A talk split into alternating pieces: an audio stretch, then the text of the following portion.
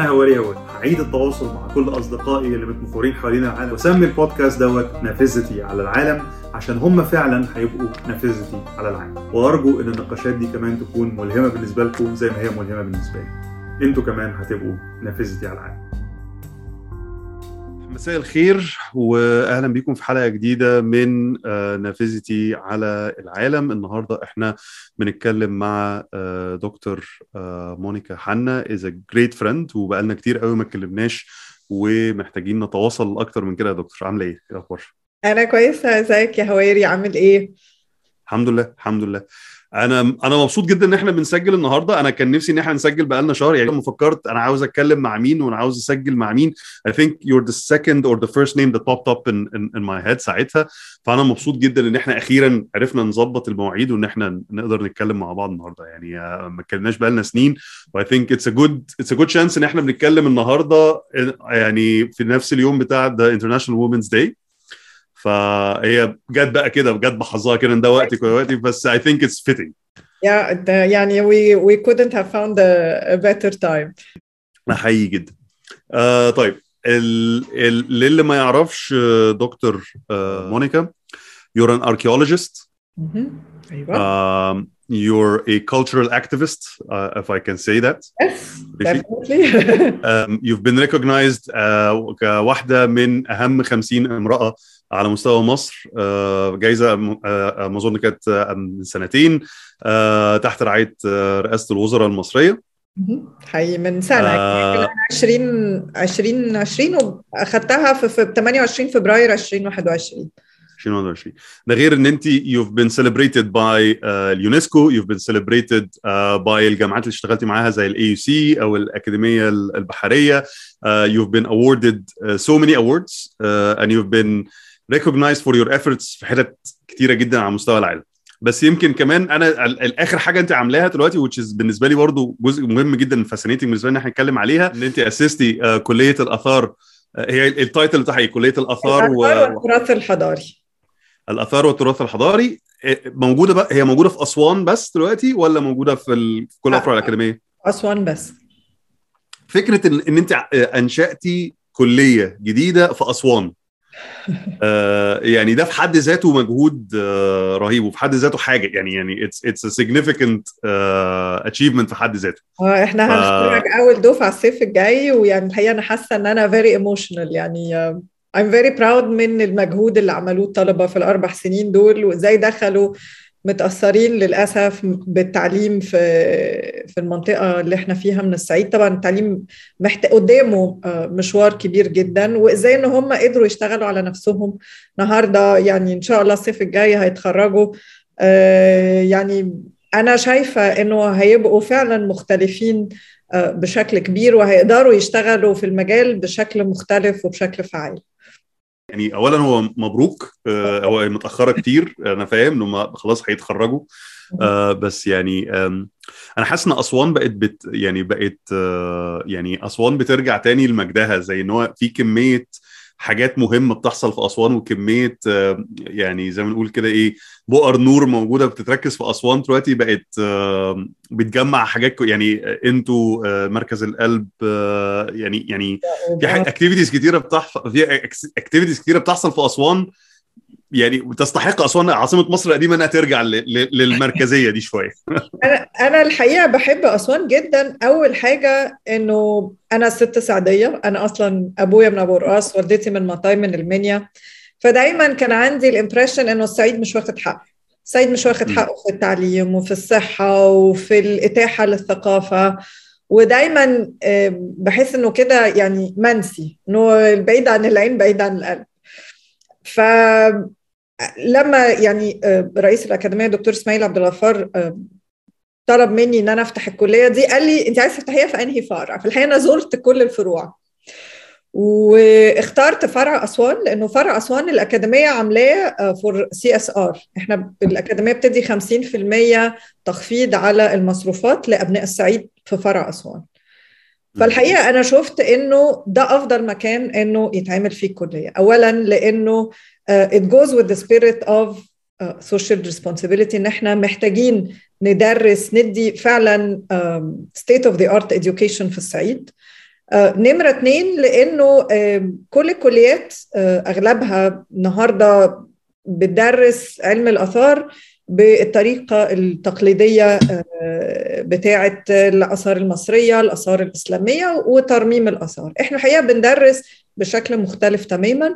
إحنا بنشتغل بالكريدت اور سيستم، بندرس التراث الحضاري، وهو ده اللي إحنا محتاجينه النهاردة. إحنا محتاجين نعرف إزاي ندمج ريادة الأعمال في التراث الحضاري، محتاجين إنه إزاي نبقى فاهمين كويس جدا تفاعل الآثار مع والتراث الحضاري مع السياسات العامة، وإزاي السياسات العامة بتأثر في الآثار، وده بالتالي بيأثر كمان في الاقتصاد. زي إنه إتاحة المعلومات هي جزء مهم جدا من التطور الديمقراطي لأي بلد. إنه إحنا بقالنا مئتين سنة اللي بيكتب عن التاريخ والتراث بتاعنا هم الأجانب، فده عامل حاجز كبير جدا بين الناس والتراث بتاعها. فإحنا بندي الطالب كل السكيلز اللي تأهله إنه يقدر يشتغل في سوق العمل، مش بس يطلع مرمم، مش بس يطلع آثري، لأ، يبقى فاهم، يقدر يشتغل في مشروع لريادة الأعمال، يقدر يشتغل كمان في التراث الرقمي. النهاردة ما نقدرش نتكلم على الآثار والتراث من غير ما نتكلم على التكنولوجيا. إزاي النهاردة نعمل إن إف تي عن موقع أثري، إزاي إن إحنا نبيعه، إزاي إن إحنا نفكر في أفكار كلها بره الصندوق، مش بالطريقة التقليدية يعني. فأنا كنت شايفة إنه أحسن مكان يتعمل فيه ده أسوان، لأنه هي بت فيها تنوع ثقافي. أنا بحس أنه أسوان يعني لا تقل أن هي كوزموبوليتن عن اسكندرية، لأنه فيها النوبيين، وفيها الصعايدة، وفيها الجعفرة، وفيها البشرية، وفيها العبابدة، وفيها البيجة، وفيها كان زمان في كوميونيتيز يهودية. فكل ده بيخلي أنه أسوان طبعا غير التراث الطبيعي والطيور المهاجرة والبحيرة وكل ده بيخلي التفاعل بين التراث المادي والمعنوي لكل التنوع الثقافي ده بيثري جدا تجربة الطالب. غير ان انا انه يبقى مثلا انا بدرسه في التجمع الخامس او في, في اي مكان تاني، في مكان معقم الى حد كبير، هو ما بيتفاعلش بالتراث ده بشكل يومي. فانا اخترت أسوان، ويعني حتى لو هو كان صعب، لأن كانت بنتي لسه عندها سنة ونص وكنت بضطر ان انا اسيبها. وحتى جت حماتي الله يمسيها بالخير من ايطاليا، قعدت ببنتي في اول فترة عشان انا اعرف اشتغل واقدر ان انا اسافر كل اسبوع. وبقالي من ساعتها ست سنين كل اسبوع بركب الطيارة يوم الاثنين الصبح وبرجع الخميس اخر النهار، لانه انا يعني مؤمنة بال... بال... بأسوان، ومؤمنة انه الصعيد يستاهل تعليم حقيقي ويستاهل تعليم قوي، وأنه مجال التراث في مصر لسه لم يفعل بعد. فأنا شايفة أنه لا نقدر أعمله، أو رسالتي هي أنه أطلع طلبة وكوادر تقدر تغير الواقع اللي متهيألي مش عاجبني أنا بس، مش عاجب ناس كتيرة كمان في مجال الآثار والتراث في مصر. انا يعني انا عاوز اقول لك انا حماسك معني، يعني انت انت عارفه ان احنا واحنا قاعدين بنسجل انا عندي كورونا دلوقتي، وانا اصلا بكلمك دلوقتي بتاخر عليكي بتاخر عليكي كتير اصلا عشان نعرف نشتغل النهارده، عشان من كتر ما انا يعني ايه قاعد بقى باخد ادويه كده عشان ابقى واقف وقت اسوان طلع البرد. احنا النهارده درجه الحراره ثلاثين وبكره تسعة وثلاثين، فالحر ده هيمشي كل الكورونا، هيقتل الكورونا. ايوه انا عاوز شويه طاقه ايجابيه كده من اسوان وشويه حماس من عندك، علشان انا فعلا يعني آه كورونا خلاص بقت مموته الواحد. طيب انا دلوقتي ده مدخل ده مدخل كويس، الكلام اللي حضرتك كنت بتتكلم فيه دلوقتي بالنسبه لي آه هو مدخل مهم لبارادوكس آه موجود عندنا، بارادوكس شخصي آه موجود عندي في معظم الاصدقاء اللي انا بتكلم معاهم، ومعظم الاصدقاء اللي احنا بنتكلم معاهم في نفستي على العالم، ان انا عرفتكم كلكم في العشر سنين او الحداشر سنه اللي فاتوا في ظروف حميميه جدا، في ظروف كانت الدنيا كلها كانت فيها سيوله عاليه جدا، فالواحد اتقابل مع كل الناس بصوره انسانيه قوي وبصوره شخصيه قوي. المدخل الاولاني كان طبعا اي حد بيتعرف عليكي بيتكلم معاكي على الاثار وبيتكلم معاكي على الكالتشر والكلام ده كله. اي ثينك ان انا من تاني مره قعدت معاكي يو هاف بيكام الجو تو بيرسون بالنسبه لي لاي حاجه انا عاوز اعرفها عن سينا، لاي حاجه انا عاوز اعرفها عن ديموغرافيكس كتيره في مصر، لاي حاجه انا عاوز اعرفها عن زي ما انت كنت جايين دلوقتي على على النوبه، على الجعفره، على على الصعيد، على القبائل. اهلك باي سؤال او شايف ان انت الشخص اللي ممكن ينصحني او يفهمني حاجه معينه معصلجه في دماغي مش قادر افهمها، الموضوع كان اكبر بكتير من الاثار. الموضوع كان ليه اكبر بمعاميع مصر، يعني زي ما بنقول انت جايبه مصر من جوه قوي المعاميع فعلا. لانه هحكي لك، انا كانت صديقتي ايام الجامعه الله يمسيها بالخير دكتوره من نتاليا الدوري، كان دايما كل ويك اند يعني بنزور موقع اثري. طبعا غير ان الجامعه الامريكيه كانت بتتيح لينا الزيارات، ومش هنسى ابدا زيارات دكتور سوانسون اللي كان بياخدنا في الدلتا ودكتوره سليمه و... فكانت عندنا بشكل دوري ان انا وهي بنحب ان احنا ننزل نشوف مواقع ونشوف اوه تهنا قبل كده في عاصفه رمليه، وكنا دايما انا بعمل سندوتشات وهي تجيب الحاجه الساقعه، ويعني فده خلينا ان احنا من واحنا صغيرين جدا في الجامعه ان احنا نروح تقريبا كل خرم ابره في مصر. يعني زي ما انت قلت كده انه دراسه، لانه ما فيش قريه في مصر ما فيهاش موقع اثري، ما فيهاش بيت قديم، ما فيهاش جامع قديم، ما فيهاش كنيسه قديمه. فده خلينا ان احنا نعرف فعلا مصر من معاملها يعني. بس بس من الواضح ان ان ان الموضوع ما كانش مقتصر على ان انت بتذاكري الموقع الاثري او بتذاكري تاريخ المنطقه اللي انت بتزوريها، انت كنت بتعملي معايشه كامله مع مع الاهالي. هي هي فكره انه الموقع الاثري منفصل عن الاهالي دي فكره استعماريه بالاساس يا هواري، لانه لما جه الاستعمار ونابليون وكتاب وصف مصر اللي عمله عشان ياكل بيه اونطه لما خسر الحرب وكل الكلام ده، هم اللي اسسوا الفكره انه الموقع الاثري ده منفصل عن القريه، ان الموقع الاثري ده بتاع الراجل الخواجه اللي يقدر يفهمه ويقدر يقيمه، لكن انت يا راجل يا غلبان يا اللي بتحطت البقره والجاموسه في الموقع انت مضايقنا. بس الحقيقة إنه ده تراث الراجل ده أكتر بكتير من تراث الراجل الخواجة، لأنه هو بيتفاعل معاه وعنده تاريخ مجتمعي مع الموقع الأثري. الستات عندهم fertility rituals في الموقع الأثري، الأطفال بيلعبوا فيه، فبيكونوا صداقات مع التراث وبيتفاعلوا مع التراث بشكل مختلف. أنا مش لازم إن أنا أحكم على الأثر إنه هو الأثر اللي أنا بقرأ عنه في كتاب. احنا بنتفاعل مع الماضي باشكال ودرجات وعواطف مختلفه. في ناس بتتفاعل ان هي تقرا عن الاهرامات في كتاب، لكن في ناس بتروح تحب في الهرم، ده مش حاجه وحشه، بيروح يحب في الهرم، ده بيتفاعل مع التراث بشكل مختلف. انا معاكي جدا في النقطه دي، وشايف ان دي نقطه نقصانه كتير يعني، بس الى حد كبير انا عاوز اعرف انت رحلتك مع الآثار ورحلتك مع مصر نفسها، لأن أنا مش حاسس خالص إنها إن شيء منفصل. أنا حاسس إن أنت كنت بتتعرفي على على على آثار مصر وبتتعرفي على مصر المعاصرة في نفس الوقت، لأنه و... أنا وإن في رحلة ما أنا بشوفهم إن هما حاجة واحدة. الفصل بين الآثار والمجتمعات أنا بشوف إن هو ده بيرجع إن إحنا حاولوا يفهمونا إنه التراث ده مش بتاعنا ففصلوه، لكن أنا في الحقيقة بشوف إن هو خط زمني واحد، هي مراحل مختلفة للتاريخ. فما أقدرش إن أنا أفصل مرحلة وأقول إنه أنا بس هعرف المرحلة دي. خلينا نقول الموقع اللي, اللي قبليه أنت كنت طالبة أو آه. لسه بتحاولي تكتشفي طريقك، وال... واللي بعديها لأ أنت بقيتي حاسة إن أنت على الأقل في ذهنك عارفة أنت عاوزة تعملي إيه. أنا متهيألي كانت زيارتي في سنة ألفين واثنين أو ألفين وثلاثة مش متذكرة، المعبد سرابيط الخادم في سينا. كانت الدكتورة سليمة إكرام أخدتنا، طبعا كانت يعني بالنسبة لنا وإحنا لسه طلبة كانت رحلة العذاب يعني، خدتنا سرابيط الخادم ودي مغارة ودي مكتب وطلعنا سانت كاترين. كنا يعني مقتولين.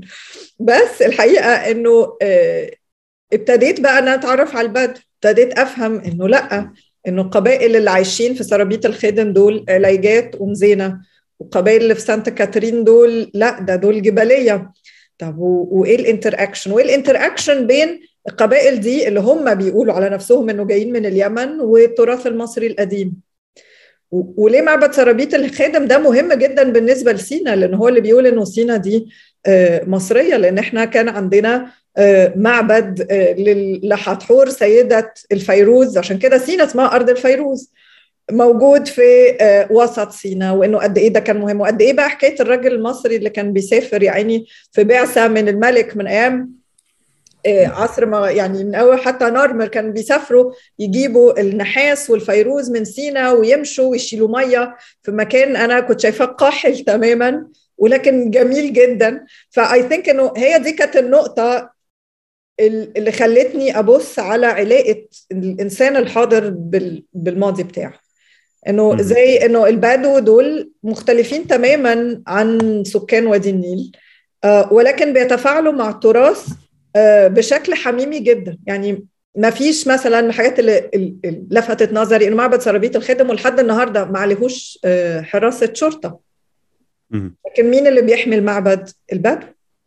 وده جه في ذهني بقى كمان، انا يعني كنت في ثانويه عامه وقت حادثه معبد حتشبسوت، فكنت بفكر اقول انه قد ايه برضو اهالي القرنه اللي هم برضو بيقولوا ان هم مش من سكان وادي النيل وهم وافدين قبائل عربيه، وهم اللي مسكوا الراجل اللي قام بال بال بالعمليه الارهابي. و... فكنت دايما مهتمه بانه ازاي انه التراث ده مش مش بتاع يعني كل واحد اللي بيقدر انه يايدنتيفاي مع الماضي بشكل مختلف، ممكن بيايدنتيفاي افكتيفلي من خلال المشاعر، من خلال العادات والتقاليد، او ممكن من خلال انه بيقرا انتلكتشولي بقى انه بيقرا وبيتفاعل، ممكن كمان من خلال حاجه مهمه جدا وهي الاقتصاد، انه انا اكل عيشي في التراث ده فبالاولى ان انا اللي هحافظ عليه. فكان كل ده دايما بيدور في ذهني، وانه ازاي انه الاثار والتراث ده مش حاجه للنخبه، مش حاجه بس للناس الاليت اللي بتروح تحضر اوبرا عايده في معبد حتشبسوت، لا التراث ده كمان بتاع زينب اللي ساكنه جنب معبد الرمسيم اللي بتاخد بنت خالتها عشان تخلف فيزوروا المعبد. فكان بالنسبه لي الاثنين، انا مش بقول انا نفسي بروح احضر عايده، لكن وبنبسط ان انا اعرف انه زينب بتاخد بنت خالتها عشان تخلف في المعبد.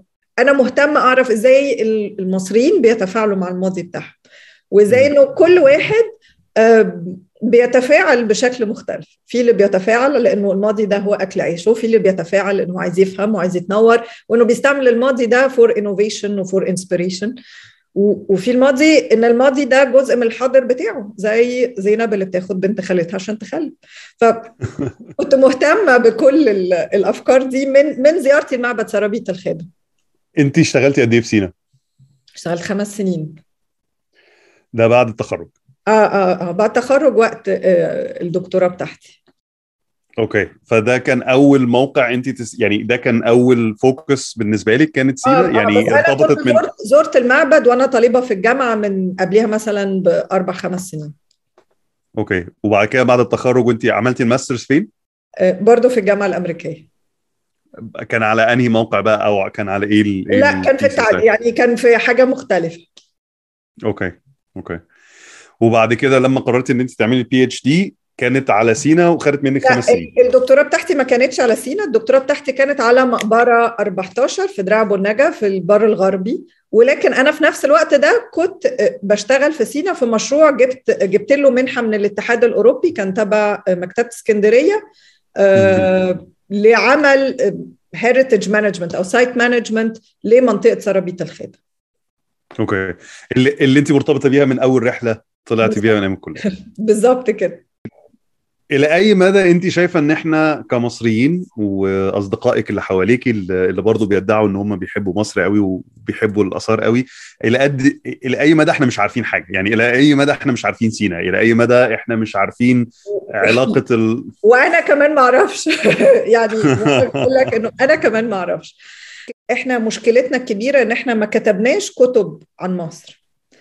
إحنا أنت لو تروح معرض الكتاب هتلاقي يا كتب مترجمة عن الأجانب يا إما كتب لا ترقى إنها تكون كتاب أكاديمي. فإحنا عندنا مشكلة حقيقية في النشر. إحنا اعتمدنا دايماً إنه الراجل خواجة بيجي يكتب التاريخ بتاعنا وإحنا قاعدين بنتفرج، لكن ما حصلش نهضة حقيقية. يعني مثلاً أحمد فخري كتب الببليكيشنز بتاعت الحفائر بتاعته، سليم حسن برضو، يعني طبعا أحمد كمال باشا اللي هو أول أثري مصري النهارده دكتور نجيب قنواتي، دكتوره فايزه هيك، ابتدى يبقى في رعيل مصري يبتدي يكتب، ولكن برضه ما خرجوش كتب انا هقراها في الاجازه بتاعتي يعني.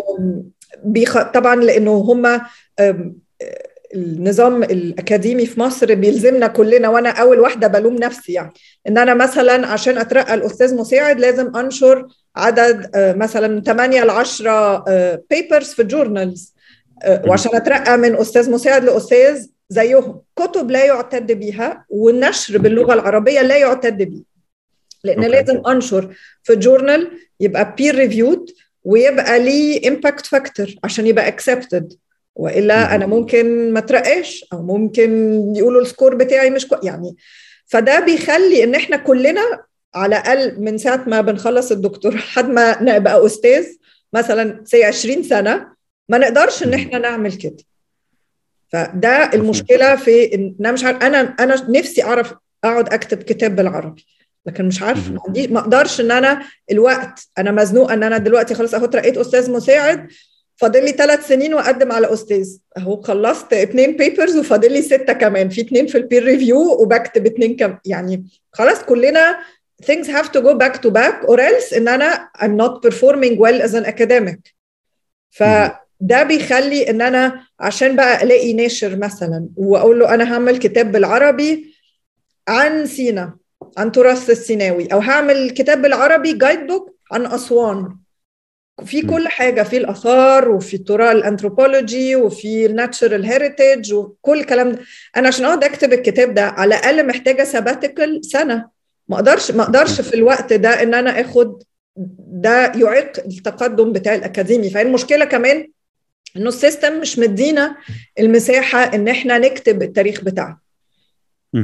ف... ف... ف... فمعوق امام ان ال... ان الكتاب اللي بيتكتب يا اما مترجم يا اما مش مكتوب من حد اكاديمي، وان الاكاديمي ما عندوش الوقت ان هو يكتب ال... الكتاب ال... المفروض يكتب البيضه ولا الفرخ يعني. فده بيخلي انه طبعا احنا محتاجين ننشر بشكل مهم، احنا محتاجين نكتب للمصريين ومحتاجين نكتب الروايه المصريه، لان احنا عندنا روايه آه اللي بنسميها اليوروسنتريك او المركزيه الاوروبيه، اللي شايفه ان مصر القديمه دي امتدت بعد كده من خلال الحضاره الكلاسيكيه وبقت هي اصل الحضاره الاوروبيه. فالراجل الاوروبي الابيض عايز ينسب مصر القديمه ليه، وعشان كده حتى بنشوف الريكونستراكشنز بتاعتهم انه بيطلعوا مثلا توت عنخ امون ابيض، وطلعوا ابحاث انه مش عارفه انه توت عنخ امون ده جد كام واحد في انجلترا، يعني بنسمع حاجات كده بتتنشر في.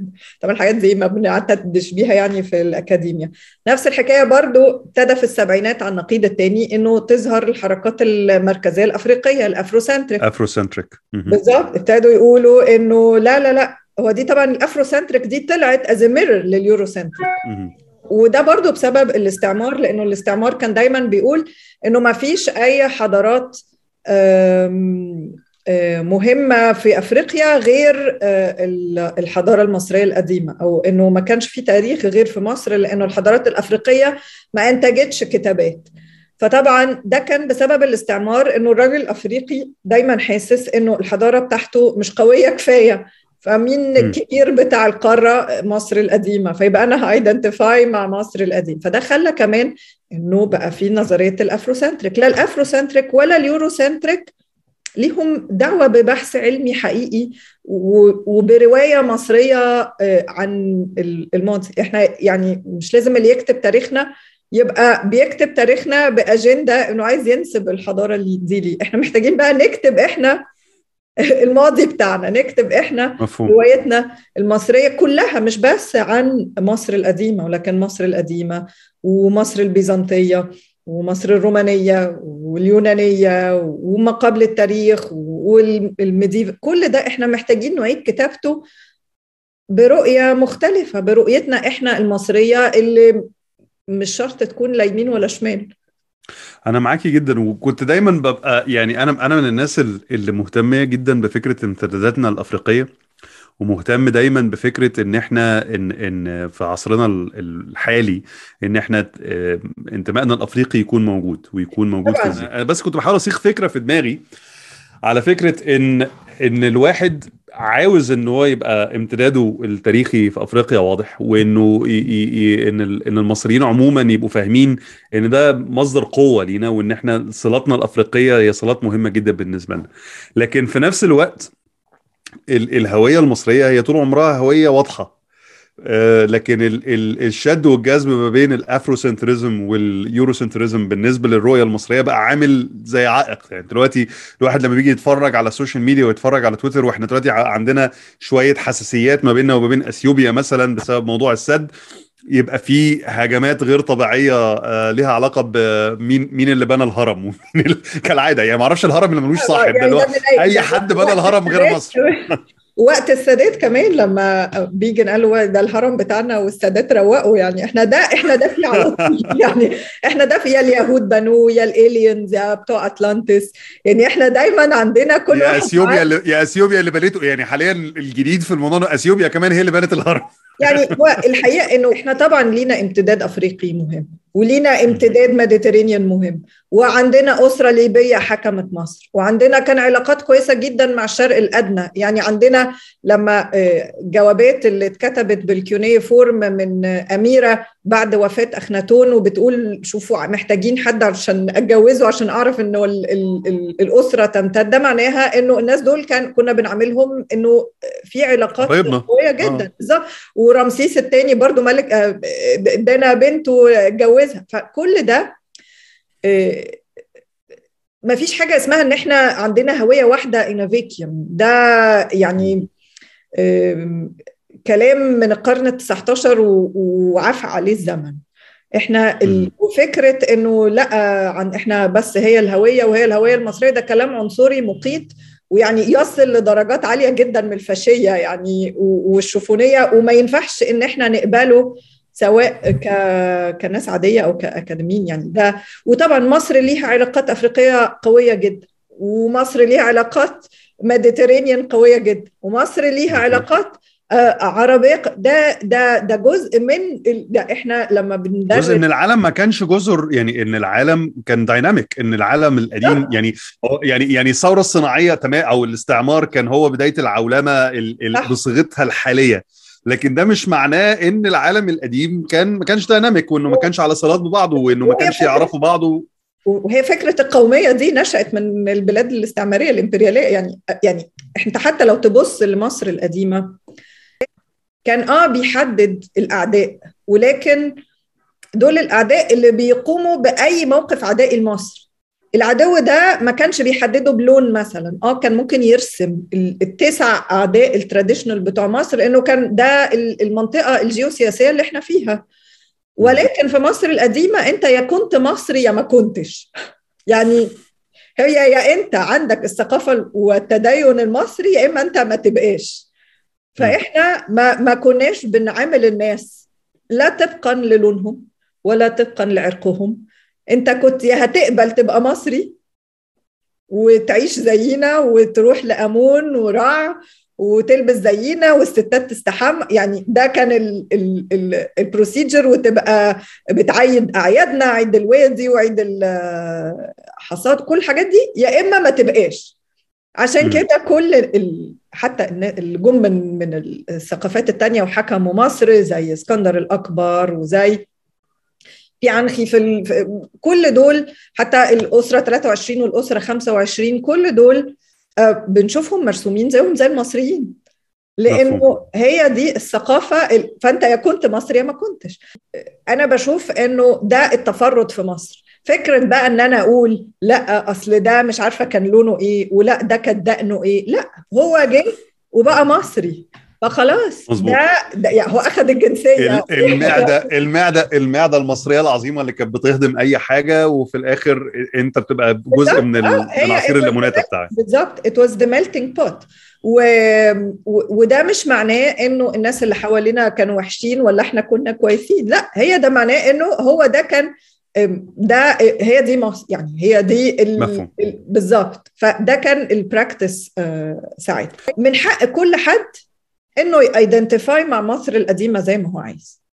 يعني احنا ما عندناش سكوك ان احنا بنوزع صك، ايوه انت تقول ان انت ليك دعوه بمصر القديمه ولا لا.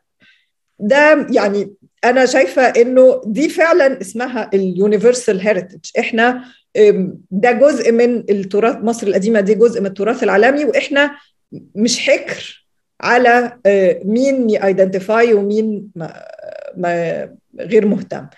ولكن ده بقى ملوش دعوه بنقطه مهمه جدا اللي ليه دعوه بالكالتشرال بروبرتي، لانه النقطه دي بتاخدها ذريعه المتاحف اليونيفرسال ان هي تخلي عندها قطع اثريه مسروقه من مصر من حقها ان هي تستردها. يعني انا مع انه الكالتشر از يونيفرسال، كل واحد who wants to identify to identify as much as they wish. عايز حتى في اللي هم البروزيكيوشنز اللي بيجوا يتعبدوا الامون والرع في مصر، يعني اهلا وسهلا. انا في رايي انه مصر بتاعت كل الناس، ولكن الممتلكات الثقافيه المصريه هي بتاعت مصر. This is a different point. ودي نقطه بتاخدنا بقى لنقطه مهمه جدا، من برضو من اوائل الحاجات اللي اول ما الواحد اتعرف عليكي يعني ايه خدته كده في اللي هو في حته تانية خالص. انا انا طول عمري شايفك الريفرس اوف انديانا جونز. يعني انديانا جونز although he's exciting والافلام بتاعته مسليه وكل حاجه، بس هو في الاول في الاخر حرامي. يعني راجل ليترلي بيسيب الجامعه بتاعته علشان يروح بي... عشان عاوز يسرق ارتيفاكت معينه، كويس، وبيدمر. يعني الفكره كلها ان هو ما فيش فيلم مثلا كان بيسرق فيها ارتيفاكت معينه ساب المقبره على حالها ولا ساب الاثر على حاله. هو كائن مدمر جدا بيدمر الموقع الاثري بصوره مستهتره جدا علشان ياخد ارتيفاكت محدده يروح يبيعها ويستنفع. على على النقيض بقى عندنا دكتوره مونيكا حنا، او كان ساعتها الصديقه بس مونيكا حنا، اللي كل خمس دقايق هي مونيكا فين. لا لا لا انا فاهم انا فاهم مش قصدي حاجه، لا لا لا انا قصدي بس ان هو ساعتها اللي هو ايه اللي هو ايوه مونيكا انت فين، معلش اصل احنا رايحين السقاره علشان سمعنا ان في عمليات سرقه ونهب بتحصل في الجبانات اللي في سقاره، تمام. بعديها بنص ساعه الواحد يا مونيكا اخبارك ايه، معلش بتضرب علينا نار، بس نحاول مستنيين البوليس هناك ده يجي علشان لقينا الموقع اللي بتسرق منه وبيتضرب علينا نار دلوقتي. ف في في هنا عارفه اللي هو اكسايتمنت الناحيه الثانيه خالص بقى، اللي هو انت بتعملي ايه يا مونيكا؟ لا بس معلش في مكان في عصابه مسلحه بتسرق اثار هناك فاحنا رايحين نوقفها وراحه بطولك. انا المشكله ان هو ايه الواحد كان بيبقى مكسوف برضه اللي هو ايه ما بيلحقش حتى يجري وراكي، فاهمه اللي هو يعني انت ب... الواحد بيتكلم هو انت هناك اوريدي فانا مش عارف اروح فين ولا اجي منين ولا اي مين، طب انت معاكي حد، طب البوليس جالك بسرعه. يعني ف ففي السيكونس بتاع مونيكا اللي بتجري ورا كل مواقع الأثرية اللي بيتم فيها بلاغات بالسرقة، وبتروح وبتقيم بسرعة وبتدون بسرعة وبتقول وبتدوكيمنت ايه اللي اتسرق ايه اللي موجود، واكتيفيتي رهيبة جدا علشان نتريس ايه اللي كان موجود وايه اللي اتسرق واتسرق ازاي ومين اللي سرقه، ونكلم البوليس ونجبر المسؤولين ان هم يتحركوا. وعلى الناحيه الثانيه ان انترناشونال اكتيفست برضه في نفس الوقت قاعده بتتكلم العالم كله انه يرجع الآثار. يعني هنا يعني في عادة بيبقى فيه تقسيم أدوار، يعني عادة الناس بتبقى إيه بتحاول إنها تعمل حاجة ويبقى كتر خيرها، اللي هو هنواجه السرقة في مصر زي الفل، وطبعا ده ناس قليلة جدا اللي بتحاول تعمل الكلام ده لأن ده فيه ضرب نار مباشر وتهديد على الحياة مباشر. وفي الانترناشنال تشالنج بتاعت إن إحنا بنكلم المتاحف اللي في العالم ونقول لهم الحاجات دي اتسرقت رجعوها. أنت شغالة على الاثنين ما شاء الله، وشغالة على الاثنين بحماس يعني رهيب تحصلي عليه وخطر في نفس الوقت. أنا شايفة إن هما الاتنين حاجة واحدة. مفهوم. لأنه ليه الآثار بتتسرق النهاردة؟ الآثار بتتسرق النهاردة لأنه من مئتين سنة الراجل الخواجة اللي جه حط فلوس قيمة وحط باور للقطعة دي. فالمتاحف بقت بتقتني القطعة الأثرية as a symbol of prestige and power. وده خلى انه بعد المتاحف لما مش قادره تشتري، لا النهارده في متاحف كتيره جدا في الغرب لسه بتشتري اثار، خلى انه المتحف بقى باور بلاي، بقى فيه فكره السلطه زي ما ميشيل فوكو بيتكلم عنها، انه انا لما بلم قطع اثريه في مكان انا ببقى عندي باور، انا بيبقى عندي برستيج، وبقدر انه كمان احط له الناريتيف اللي انا عايزه او السرديه اللي انا عايزه عن القطعه الاثريه دي. ومش بس كده، هي دي انه انا بشوفها الى حد كبير انه هي كرمز امبريالي لاستعمالي لثقافه الاخر، حتى لو انا مش قادر ان انا استعمره دلوقتي لكن انا مستعمر الثقافه بتاعته. ان انا عندي قطعه مهمه زي راس نفرتيتي زي حجر رشيد عندي في المتحف. فده خلى انه السوق بتاع الاثار المصريه لحد النهارده هو سوق كبير جدا، ومش بس في مصر، والعراق وسوريا وليبيا واليمن. كل ده ليه؟ لأنه أنا كراجل غربي بشتري القطعة الأثرية دي، أنا بالنسبة لي it's a symbol of my power over them. فأنا بشوف إنه the two topics are connected. عشان كده أنا مهتمة باسترداد القطع الأثرية المهمة زي راس نفرتيتي وحجر رشيد والزودياك بتاع دندرة، لأنه it breaks this chain of power. إنه you can no longer claim such such prestige with these powers. People النهارده اللي على الارت ماركت need to see إنه it's unfashionable to buy these objects. زي البلاد دايموندز في في ساوث أفريقيا. إن أنت مش بس لما بتشتري قطعة أثرية عشان تقتنيها عشان تفرج صحابك الأغنياء عليها، أنت كمان بتشتري قطعة أثرية في طفل مات، زي في أبو سير الملأ خمسة وعشرين طفل ماتوا من ألفين وإحدى عشر ل ألفين واثناشر.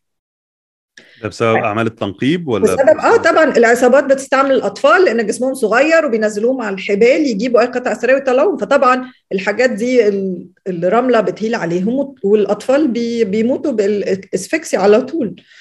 ف فهي دي هي السرقه اللي بتحصل النهارده لانه في سوق. مين اللي خلق السوق ده؟ اتخلق من مئتين سنة من بعد الحملة بتاعة نابليون على مصر اللي أخذ فيهم السبعتاشر قطعة اللي جم البريطانيين أخدوهم كغنيمة حرب ودوهم المتحف البريطاني. من ساعتها ابتدى يبقى فيه رايفلري بين البريتش ميوزيوم واللوفر، ودخلت ألمانيا على الخط ودخلت إيطاليا على الخط، وابتدى كل واحد عايز ياخد حتة من مصر عشان يغيظ التاني، وإحنا اللي حاجتنا بتتسرق.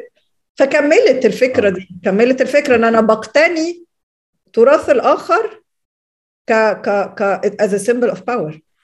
غير طبعا الايكونوميك ريفينيو اللي بيروح للمتحف البريطاني من كم الميرشندايز بتاع الاثار المصرية، اللي بيروح لمتحف برلين من التذاكر والميرشندايز، يعني ده this is a different story، ودي ممكن احنا نتكلم فيها كتير جدا. لكن هي the whole idea of انه القطع الاثرية المهمة دي لازم ترجع مصر، ان انا بحمي بيها الاثار بتاعت النهارده، لان انا بحاول انه اوصل للمجتمع الدولي والمجتمع حتى المصري انه القطع الاثريه اللي انتم مقتنيينها في المتاحف اللي بتسموها يونيفرسال دي as symbols of power they're no longer there. They're actually a symbol of your crime. They're a symbol of your shame, not a symbol of your power. لو هنقسم السوق اللي موجود دلوقتي للاثار بره، اه يعني انا انا انت دلوقتي قلتي كذا جمله بالنسبه لي خضوني شويه. انا كنت متخيل ان المتاحف بدات يبقى شراها للاثار المسروقه قل، لكن من الواضح انه لا. يعني كنت كنت متخيل ان ان زمان كانت المتاحف بتشتري اكتر والبرايفت كولكتورز مثلا بيشتروا شويه، بعد كده ان دلوقتي مثلا ممكن يكون المتاحف بدات بطلت تشتري والبرايفت كولكتورز هم اللي بيشتروا. لا لو يعني في تصورك كده السوق العالمي دلوقتي لو هنقسمه وهنرتبه هيبقى منظره عامل ازاي؟ أه طبعا احنا ما عندناش معلومات كفايه، فاللي انا هقوله is plausible fiction.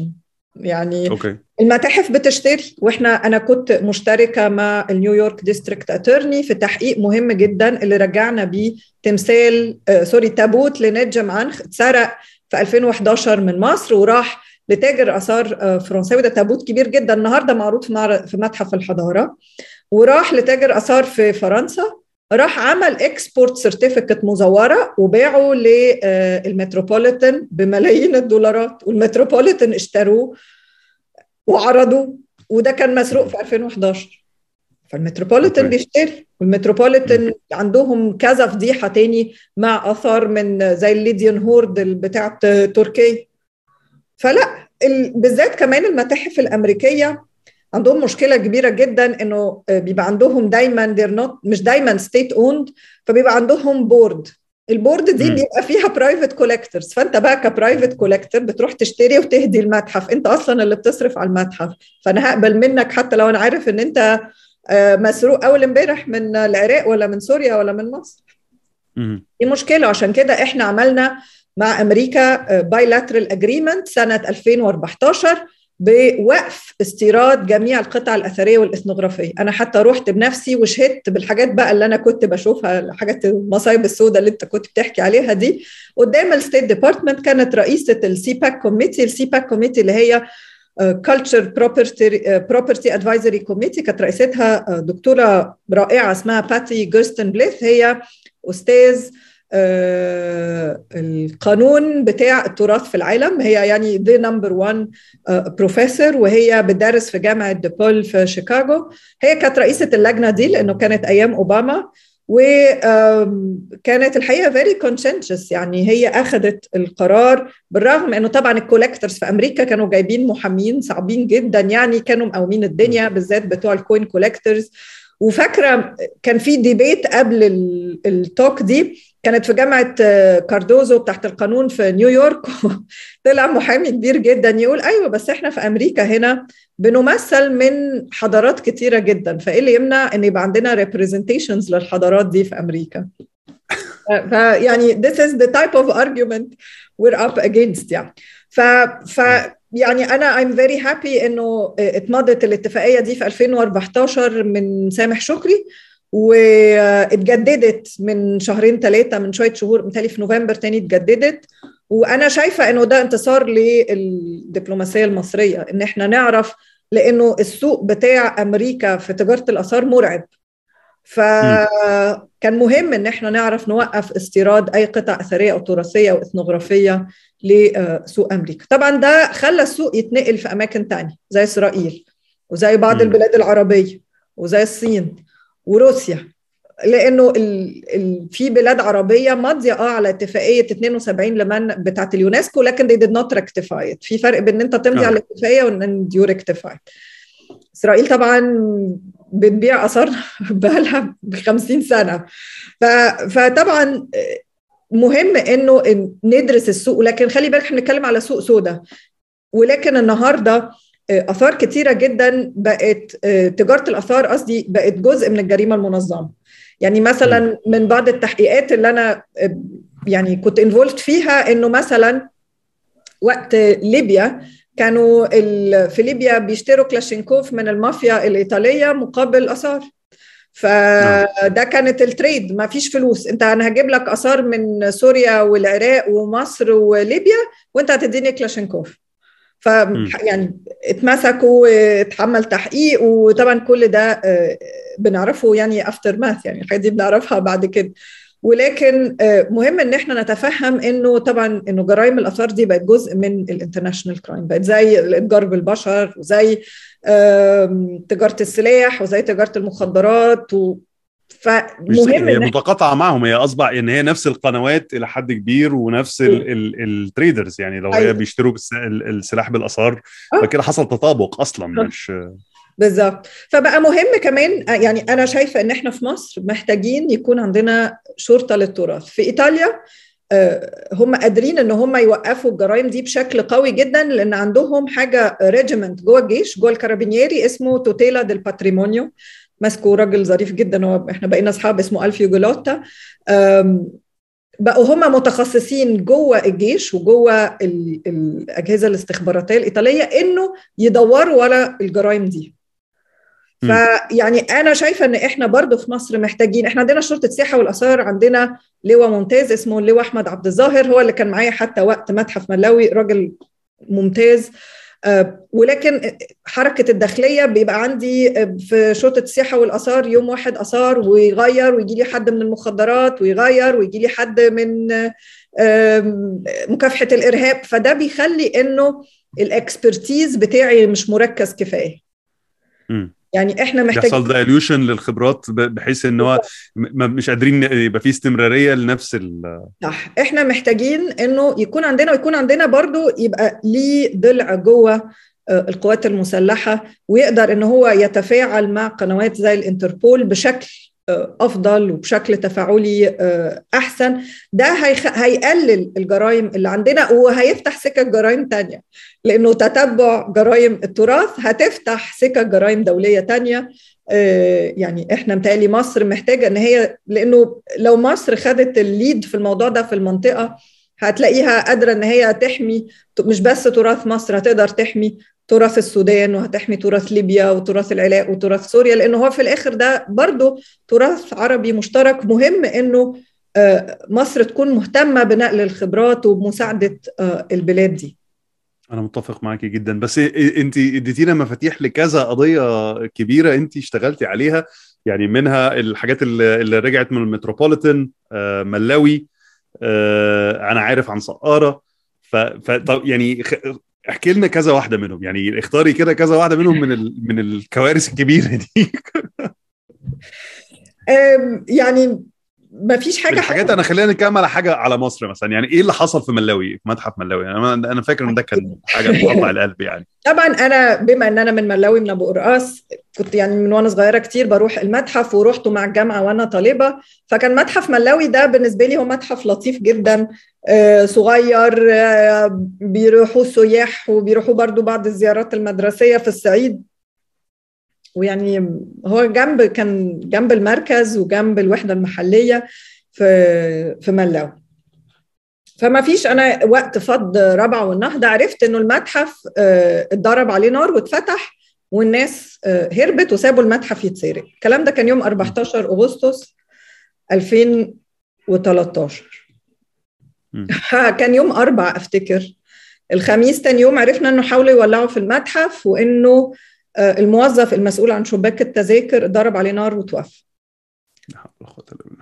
يوم السبت كلمني رئيس قطاع الآثار المتاحف، كان اسمه أحمد شرف، قال لي يا دكتورة سيادة الوزير ساعتها كان رايح يقابل رئيس الوزراء وعايز يوريه صور للمتحف، هو ما فيش حد من قرايبك هناك بعت لك صور؟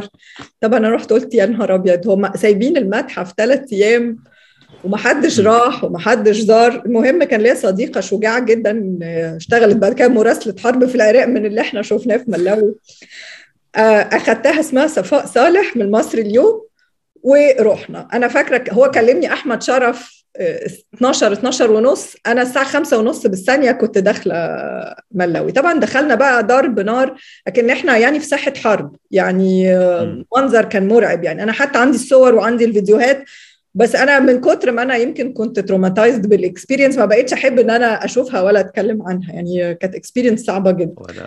انا اسف جدا. لا لا لا اتس اوكي اتس اوكي. ف بس فدخلنا طبعا. انتوا لما روحتوا كان في ضرب نار لسه شغال؟ آه. كان لسه بيضربوا على المركز، لان هو المتحف لازق في الوحده المحليه والوحده المحليه لازقه في المركز، فكان في ضرب آه على المتحف.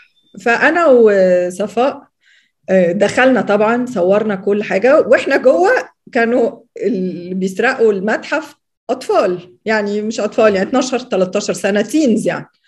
فانا بالنسبه لي دي بقى كانت اي اوبنر، يعني انه لحد دلوقتي الناس مش شايفه انه المتحف ده بتاعهم. ودايما كنت بقرا على من يملك التاريخ في الكتب. لكن انا بقى اي واز فيس تو فيس بانه واحد مش حاسس انه التراث ده بتاعه، واحد شايف ان التراث ده بتاع الحكومه، فانا في اي خناقه مع الحكومه هروح اولع لهم في المتحف، لانه يعني لانه ده بتاع ده م... حاجه هتنكد عليهم، دي بتاعتهم وح... وانا ما... ما عنديش اي ارتباط عاطفي بيها. بالظبط كده. فيعني انا بالنسبه لي ده كان اي اوبنر، و... والكلمه دي يمكن هي اكتر كلمه انا فاكراها لحد النهارده، وفاكره شكل الولد بالظبط. المهم طبعا وانا في المتحف كلمت احمد شرف وكلمت اللي هو احمد عبد الزاهر الله يمسيه بالخير. آه المهم ما كانش في حد معانا، دخلنا المتحف. طبعا انا ما اقدرش اعمل حاجه، ومن الحاجات اللي لقيتها في المتحف مثلا كان في تلتاشر برديه ديموتيقي، آه منهم طبعا متكسرين ومرمين في الارض، بس لقيت واحده بحالها ما جرالهاش حاجه، وفضلت واقفه كده ثلاث دقائق يا حواري مش عارفه لو انا خرجت بيها هيتقبض عليا ولو سبتها هتتسرق هتتسرق وانا واقفه بيتضرب نار علينا من بره وانا مش عارفه اخد قرار، يعني انت القرار في الظروف دي صعب جدا. في الحقيقه ربنا هداني كده الفكره ان انا رحت خبيتها، وبقى الدنيا كلها متكسره والأر... فروحت خبيتها، قلت في الز... في الزيطه دي احنا نضحك على الحراميه ونخبيها منهم يعني، وفعلا خبيتها ولقيتها تاني يوم ما حصل لهاش حاجه. ف... تاني يوم بقى رحنا، كان انا طبعا بقى في الراجع انا وصفاء عشان نعرف نوصل من ابو قرقاص للمنيا كان صعب جدا، لانه كان ابتدى حظر التجول الساعه سبعة وبقى يتضرب علينا نار في الكمين، لان هم مش عارفين ده راجل ولا ست ولا ست بتاعت اثار ولا ارهابيه. طبعا بقى انا وصفاء بقينا ننزل على الارض ويقول لنا حط ايدك على راسك ويضرب نار، واحنا احنا مش عارفين احنا هنعرف نوصل، يعني هنموت من دول ولا يعني هيحصل فينا. كانت ليله صعبه جدا يعني. المهم وصلنا المنيا، وأنا فاكرة كان مسؤول عن شرطة السياحة والآثار هناك راجل في منتهى الشجاعة اسمه عبد السميع فرغلي، قال لي يا دكتورة أنا هاجي معاكي بكرة وهننقل القطع الأثرية على مسؤوليتنا الشخصية. وفعلا جالنا كمان حد رئيس قطاع المتاحف من الصعيد اسمه دكتور جمال سليم، ورحنا انا ودكتور جمال وعبد السميع وبرضه مساعد عبد السميع فرغلي من شرطه السياحه والاثار مش متذكره اسمه. وحتى عبد السميع فرغلي جاب عربيه من تنقل الاثار، وقعدنا اشتغلنا اول يوم ده بايدينا. جالنا مهندس عسقلاني من الاثار كان راجل شجاع جدا، ولولا ما كناش عرفنا نشيل الحاجات الثقيله، ولقينا البرديه اللي انا خبيتها اليوم اللي قبليها. نقلنا يومها ثلاثة وأربعين قطعه، والحمد لله منها خمس توابيت كبار جدا بتوع تل شارونا، الحمد لله ان هم ما ولعوش فيهم وقدرنا ان احنا نحميهم، يعني نقلناهم مخزن الاشمونين. وطبعا بقى ابتدينا نلاقي طبعا مفارقات غريبه جدا بقى، اطفال بتجري مخبيين تمثال في الجلابيه، ويعني فابتدت شويه اثار ترجع تاني. ولانه تجار الاثار في المنيا كانوا عارفين الاثار دي مسجله ريجسترد فمش هيعرفوا يبيعوها، فابتدوا تجار الاثار كمان يرجعوها بقى، عشان يعني شايفين الظرف الوطني اللي احنا فيه. فلما حد من العيال دول كان بياخد قطع اثار لتجار الاثار او حتى تجار السلاح كانت بيسلموها للداخليه. انا فاكره بس يومها الصبح، يوم الاحد الصبح ده حصل حاجه انا مش قادره انساها برضو، ان احنا واحنا داخلين الملاوي سمعنا ضرب نار جامد جدا، قلنا حسينا الحرب قامت. يعني انت عارف ملاوي دي كان فيها اصلا حظر تجول في التسعينات، هي منطقه صعبه جدا. فاحنا مش عارفين ايه الحكايه، وبقينا نكلم القوى اللي جوه ما حدش بيرد. المهم عرفنا بقى اللي حصل، انه كان واحده ابوها قرر انه تنزل تتزف، فهو بيزفها وحاطط العفش على العربيه ضرب نار، فالناس المركز اتخض وضرب نار، وراحت كمان الجامعات اللي هناك ضربت نار، وحصل ضرب نار متبادل لمدة ساعتين بسبب فرح. يعني فرح في الوقت ده، يعني لا حول ولا قوة، يعني ايه الجنان ده؟ يعني في وقت كل الناس فيها الدنيا ولعة، ده قرر نضرب نار كم مشط علشان يفرح فرح بنته. يعني معلش انا الناس تاكل وشه. أيوة. لا انا فاهم، لا لا انا فاهم طبعا ان هو لازم يضرب مئتين مشط ولا أيوة حاجة علشان يبقى عشان. فطبعا دي من المفارقات اللي انا مش هنساها، يعني اللي هو انت مش مصدق نفسك، انت عارف المتحف مفتوح الباب ما بيتقفلش والناس داخله تسرق، وسمع ضرب نار وبعد كده ما تعرف انه من فرح. يعني قعدنا يومين ثلاثه، انا فاكره حتى لسه كانت الدكتوره امنيه عبد البر بتفكرني بتقول لي انت حتى رحتي بشبشب ولا بصندل، وفاكره ان انا رجعت لقيت رجلي كلها مليانه ازاز، يعني فتره ما الواحد كان بيبقى شغال ما كانش بيبقى دريان ايه اللي بيحصل. يعني طبعا بقينا نشتري علب بلاستيك من السوق من المحلات اللي كانت بتفتح ونحط فيها القطع الاثريه. تاني يوم بقى ابتدت بعض الموظفين من وزاره الاثار اللي كانوا خايفين ينزلوا اول يومين يجوا يساعدونا في المتحف واحنا بنلم. في شباب هايلين اسمهم صالون ملاوي الثقافي متطوعين نزلوا يساعدونا، لانه طبعا ما كانش في حد بيساعدنا، ونقلنا القطع مخزن الاشمونين. وانا ركبت الاتوبيس وروحت، يعني فاكره حتى اول ما دخلت حلوان بقى يعني انهارت في العياط الحقيقه، حسيت انه الحاجات دي الواحد كان بيسمع عنها في الحرب العالميه الثانيه لما بيضربوا متاحف ولا بيحصل، لكن انت تعيش الظرف ده وتشوف الاثار متكسره ومتبهدله اللي انت دايما كان بينك وبينها حاجز كبير قوي. حتى لما بتلاقيها في حفاير، احنا ما كنا بنلاقي حته بردي قد كده وبنشيلها ونحطها في ورق، تلاقي بقى كل المومياوات متولع فيها. يعني كانت حاجه صعبه جدا، وانا سعيده دلوقتي انه متحف ملاوي بعد ما تم اعاده افتتاحه بقى فيه برامج مهمه جدا للشباب، بقى فيه الاطفال بيروحوا، بقى فيه ورش عمل جيده. اتمنى ان ورش العمل دي تستمر، واتمنى انه المتحف اللي كان الطفل ده شايف انه ده بتاع الحكومه فانا هكسره، يبقى شايف ان المتحف ده بتاعه مش بتاع الحكومه، وانه غالبا غالبا ما كانش بيبقى مفتوح له، غالبا كان بيبقى مفتوح له، هو ما بيروحوش يعني، ما كانش بيبقى في حاجه تكت... هو مكان بالنسبه مبنى حكومي في الاخر زيه زي اي مصلحه حكوميه تانية بالظبط كده. فيعني انا اتمنى انه مش الطفل بس ده، لكن اطفال كتيره يشوفوا المتاحف والمواقع الاثريه ان ده بتاعه، ده ده بتاعه قبل ما يكون بتاع الحكومه، وان الاهالي تشوف ان هي الحائط الصد الاول لاي محاولات سرقه واي محاولات هجوم على التراث، لانه وهو ده يعني دي الحقيقه. يعني مهما كانت، لما بنشوف صور مثلا في في في اليونان في كريت، لما الناس وقفوا حموا متحف هيراكليون قبل كده، كل ده لما الناس وقفت في متحف التحرير وقت خمسة وعشرين يناير وعملوا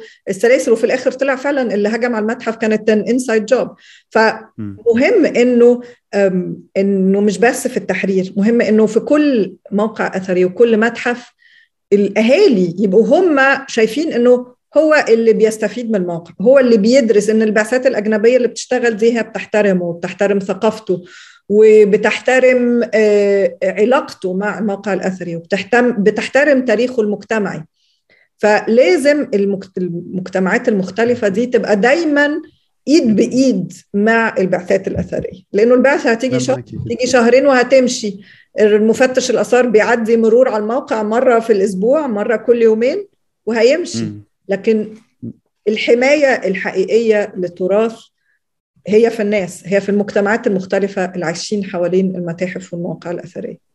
عم أظن يعني هنا ده ده يعني ما فيش مثال أكتر من كده، اللي هو ريفيرس إنديانا جونز، اللي هو بيتضرب عليكي نار وانتي راح تحمي ومش وبتخ... مش عاوزة تخرجي بال... بال... بالبردية يعني.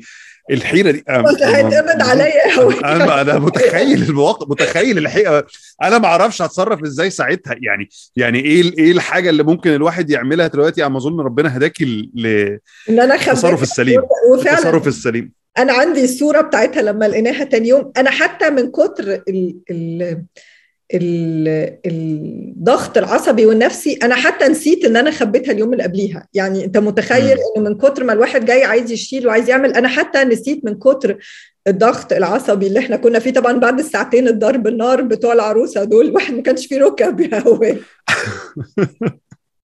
بس دي ما كانتش الحادثه الكبيره الوحيده يعني، على ما اظن برضو انت في سقاره. بص طبعا في سقاره ودهشور اتضرب عليها نار كتير، وفي ابو سير الملأ قبل كده يعني، وفي في الشيخ عبيده كل كل يعني. أيوة انا فاكر انا فاكر ان في سقاره انت كنت بتروحي يوم اه يوم لا، او بتروحي كل يوم لمده اسبوع وكل يوم بيبقى فيه ضرب نار يعني. انا فاهم ان الصعيد حاجه تانية وان ملاوي كان حدث لوحده كده يعني لوحده أوه. بس يعني سقاره اللي هو انت بتروحي رايحه من البيت راجعه البيت وبتضرب عليكي نار وبترجعي تاني عادي يعني. بدخل اتغدى عند ماما وتقولي يومك كان عامل ايه ولا يعني.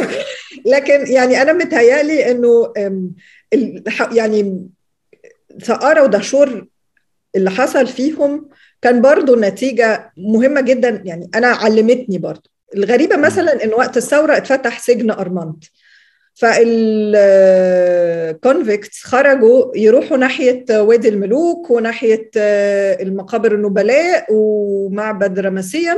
اللي وقف حمى المواقع الأثرية هناك كانوا أهالي القرنة، مع أن أهالي القرنة دول كانوا لسه متهجرين ومودينهم القرنة الجديدة وبعدينهم عن مكان أكل عيشهم، ويعني طلع عينيهم يعني.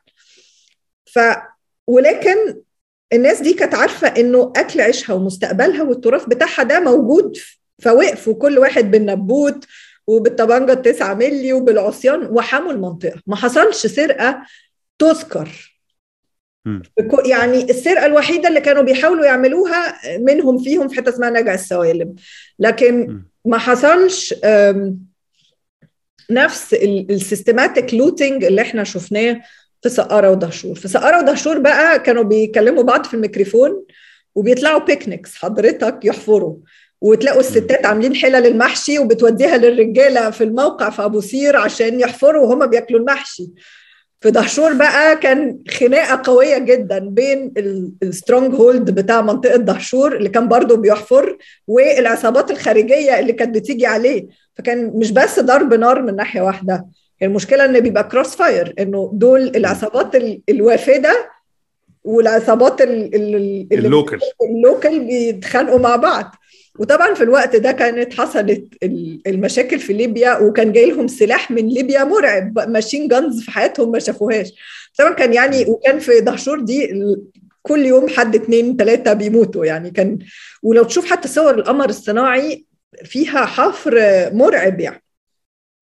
فده عكس بقى اللي حصل في في الأقصر، وده يورينا انه محتاجين انه نكرر الاستراتيجي بتاعت الأقصر دي، انه نشوف ايه اللي حصل، ليه ليه اهالي القرنة وقفوا وحموا المواقع الأثرية، وليه اهالي سقارة وابوسير ودهشور هم اللي سرقوا وانضمت لهم، او يعني انضمت ضدهم عصابات خارجية. محتاجين ان احنا ندرس الاكزامبلز دي ونشوف هل مثلا السور اللي اتبنى، هل انه البعثات الاثريه مثلا كانت تشتغل في الأقصر في سقاره ودهشور، كانوا دايما بيجيبوا اللي هم الجفتيز او اهالي قفط، لانه اهالي قفط دول من مية وشويه سنه دربهم فليندرز بيتري، فبقوا احسن حفارين في مصر، وما كنتش بستفيد من اللوكال كوميونتي، فالاهالي ما بيستفيدوش من البعثات الاثريه اللي بتشتغل.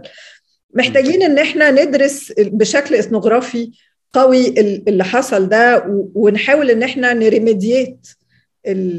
طبعا يعني انا ما اتمناش ابدا الايام السوداء دي ترجع علينا، ولكن محتاجين لعلاقه اقوى بين المصريين والماضي بتاعهم، ان احنا نتفهم الظروف المختلفه اللي ادت لنتائج المختلفه في المكانين دول.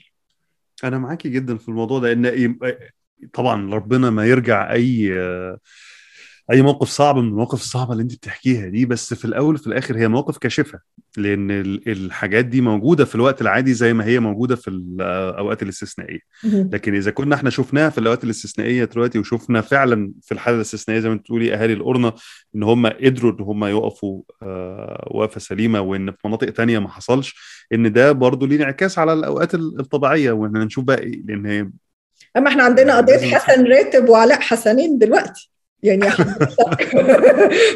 يعني السرقه مستمره يعني. احنا طبعا السرقه عندنا منظمه ومستمره.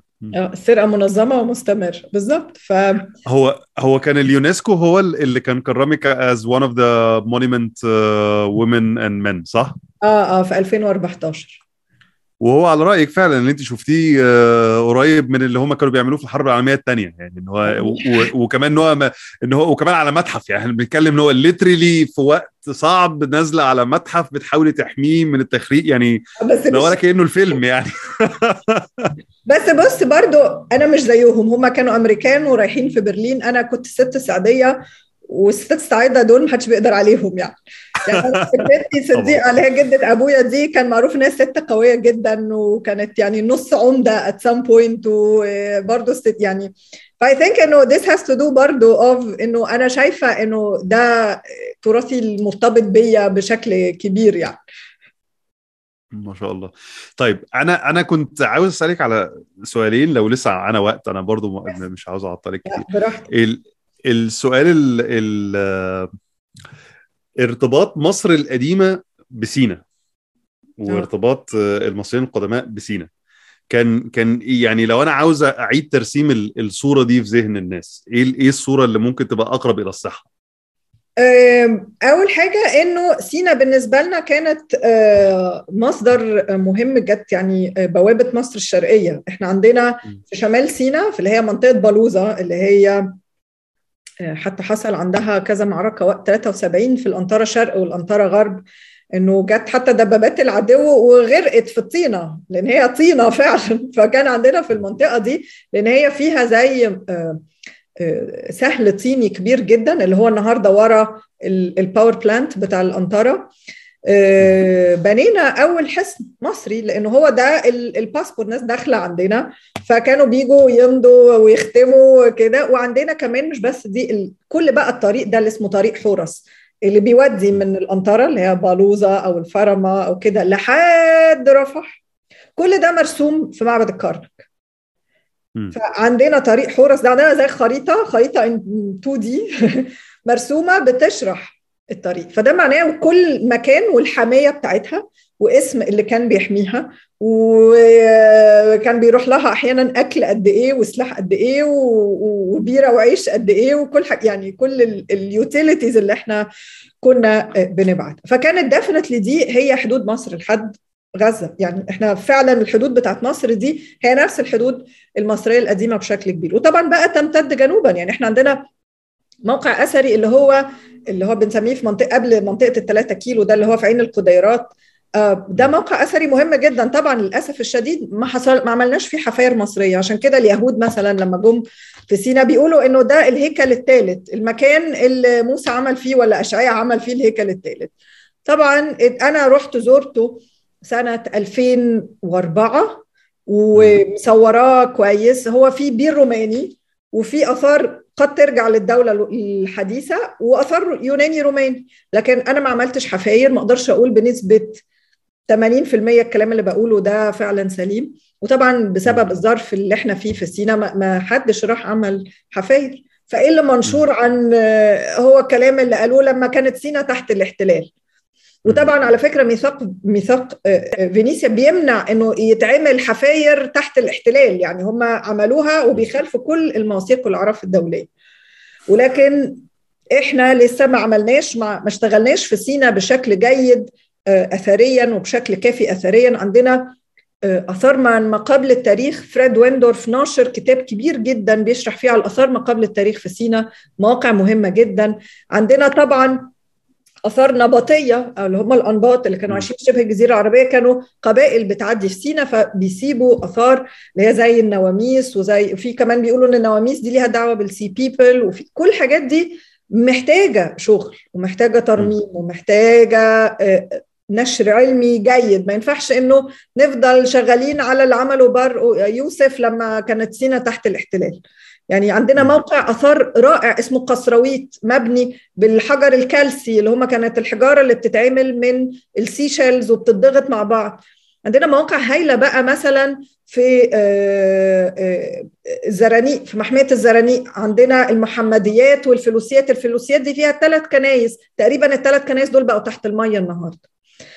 طبعا عندنا معبد سرابيط الخادم، عندنا المغارة، عندنا وادي مكتب، عندنا لتحي، عندنا أبو مندور. عندنا طبعا كل منطقه سانت كاترين دي لازم ان هي تبقى مش بس تبقى محميه تراثيه، يعني محتاجين م. ان التراث الطبيعي والتراث المعنوي والتراث المادي اللي فيها يتعمل له ديفرنت ماستر بلان. طبعا كل الاثار دي عندنا اثار هايله من الكورنتينا بتاعت الناس اللي كانوا بيروحوا الحج في في تل الكيلاني في طور سينا، عندنا قلعة الجندي، عندنا سينا مليانة آثار رائعة، ولكن احنا لسه ما عملنا لهاش دراسة كافية للمنطقة. اللي انت قاعدة بتحكيه دلوقتي ما بين الدولة الحديثة والدولة القديمة والأنباط والكنايس، وان هو ان سينا في جزء كبير من القصة المصرية التاريخيا موجودة هناك ولسه مش عارفين نسترجعها، مش عارفين نسترجعها في الذاكرة يعني. صح. وعندنا كمان درب الحج، درب الحج ده كان ليه ستيشنز معينة لمدة ثلاثة عشر قرن، فالستيشنز دي محتاجة شغل. في حتة اسمها تل مغارة بقى غير وادي مغارة، وادي مغارة ده اللي هو جنب سرابيط الخادم، في تل مغارة فوق شمال هضبة التيه محتاجين ان احنا نشتغل عليه. عندنا في الشمال خالص عندنا كمان موقع أثري مهم جدا اسمه تل المحمديات، ده كان خوان، كان كرفان الناس بتروح تقعد فيه وهم مسافرين رايحين. فمحتاجين يتعمل خريطة جيدة جدا للتراث السيناوي بالطبقات المختلفة بتاعته، بالكالتشرال انتراكشنز اللي كانت بتحصل فيه. ما ينفعش انه يعني الجماعة اللي جنبينا هم بس اللي يبقوا ناشرين عن تراث سينا. من الدكاترة اللي نشروا وعملوا شغل رائع في آثار سينا هو الدكتور محمد عبد المقصود، هو اللي اشتغل في تل حبوة واشتغل في بلوزيوم في بلوزة. محتاجين انه تاريخ سينا ده يتحكي بكل طبقاته المختلفة، ومش بس يتحكي، يترمم ويدرس ويتزار. ما هو انا هنا بقى بما انك انت دلوقتي يعني ماسكة كلية كاملة عن الآثار والتراث كويس، الأثري أو الطالب الأثري ده هو مش بس بتاع حفريات وتنقيب ونطلع ونقرخ و... يعني أوه. أنا عاوز أعرف إيه إيه من وجهة نظرك إيه الأبروتش الصح علشان نعمل الوصلة دي؟ يعني في ديسكونكشن واضح أنا من كل كلام احنا بنتكلم إن هو عندنا أركيولوجي ممكن يتعمل رهيب جدا، عندنا شغل كتير ممكن يتعمل، بس وبالذات إن أنت مدخلك الأصلي ان احنا بنوصل الخط لاستقامته لغايه النهارده. صح كويس. فدور الاركيولوجيستس بقى هنا ايه؟ او يعني انت شايفه انه ايه ايه التغيير اللي لازم يحصل، يا في المناهج يا في الطريقه يا في الاسلوب يا في ايه الكونكشن؟ بص انا شايفه ان الكونكشن مش بس في ايد الاركيولوجيست ومش بس في ايد ايد الهيريتج بروفيشنال. احنا في مصر محتاجين بوليسي، احنا محتاجين سياسه للثقافه والسياسه للتراث. احنا عندنا سياسه نقديه وعندنا سياسه في الاستثمار، ولكن ما عندناش سياسه حاكمه للتراث. لو عندنا سياسه حاكمه للتراث هتقدر ان هي تحط تربط كل دول ببعض. هقدر ان انا اربط الاثار بتاعت سينا بالتنميه بتاعت سينا، هقدر ان انا اربط السياحه بالتراث، هقدر ان انا اربط المناهج بالتراث. ليه الطالب بتاع سينا ما يدرسش التراث السيناوي ككتاب دراسات اجتماعيه؟ اه يعرف انه مصر فيها الاهرامات ويعرف ان مصر فيها وادي الملوك، لكن هو هيكبر الطفل اللي بيطلع في قبيله الجبليه ولا المزينه ولا العلاجات ولا السواركه، هو هيهتم اكتر بالتراث اللي هو شايفه اللي هو عايشه اكتر من ان انا اقوم راميه وبعته ان انا بس بحكي له على اهرامات الجيزه. فمهم انه يتعمل بوليسي. لما هيتعمل بوليسي مش بس لسينا، هيتعمل بوليسي لمصر كلها للتراث، هتربط كل الحاجات اللي مفككه ببعض دي. انا ضد فكره انه يبقى عندنا وزاره الاثار. فكره الاثار دي هي فكره من القرن التاسع عشر، لانه طول ما انا بقول ان هو اثر انا هقدر اخده واسرقه وامشي بيه، لكن لما يبقى عندي تراث، تراث هو الفاليو اوف ذا باست ان ذا بريزنت، فاقدر ان انا ازاي اربط ده بقى بتاعي، ده بقى فيه علاقة بيني وبين القطعة دي. فكرة الانتيكويتيز هي فكرة استعمارية وفكرة من القرن التاسع عشر وقد عفى عليها الزمن. حتى احنا اليونسكو عامل اتفاقية التراث العالمي، مش عامل اتفاقية الانتيكويتيز العالمية، فده من خمسين سنة. فاحنا لسه محتاجين ان احنا to have steps forward كبيرة جدا عشان نقدر ان احنا نربط كل الحاجات دي. عشان كده لازم يكون عندنا cultural policy. الcultural policy هي اللي هتشوف كل البلايرز دول وتحطهم في working environment. بس انا معاكي طبعا ان ان المز... تحت مظله cultural policy او heritage policy واضحه تقدر تكونكت الكلام ده كله، لكن على على المستوى الشعبي هنا دلوقتي. يعني انا يعني مثلا انت بتقومي ادوار كتيره قوي، يعني الادوار الكتيره ومحدش يعني انت اللي اخترتي لنفسك انك تلعبي الادوار الكتيره دي. يعني ان انت ان انت يور ان اكاديميك، انت في الاول ريسيرشر، يعني انت في الاول ريسيرشر وبعد كده دلوقتي يور تيتشر، يور ان اكاديميك، يور بروفيسور، وكنتي اكتيفيست بصوره فاعله بتضرب عليكي نار علشان تحمي الاثار، ودلوقتي على المستوى الدولي بت... بتروحي تتخانقي بره ومع و... مع محامين ومع قضاه وديبيتس علشان ت... ترجعي الاثار من بره.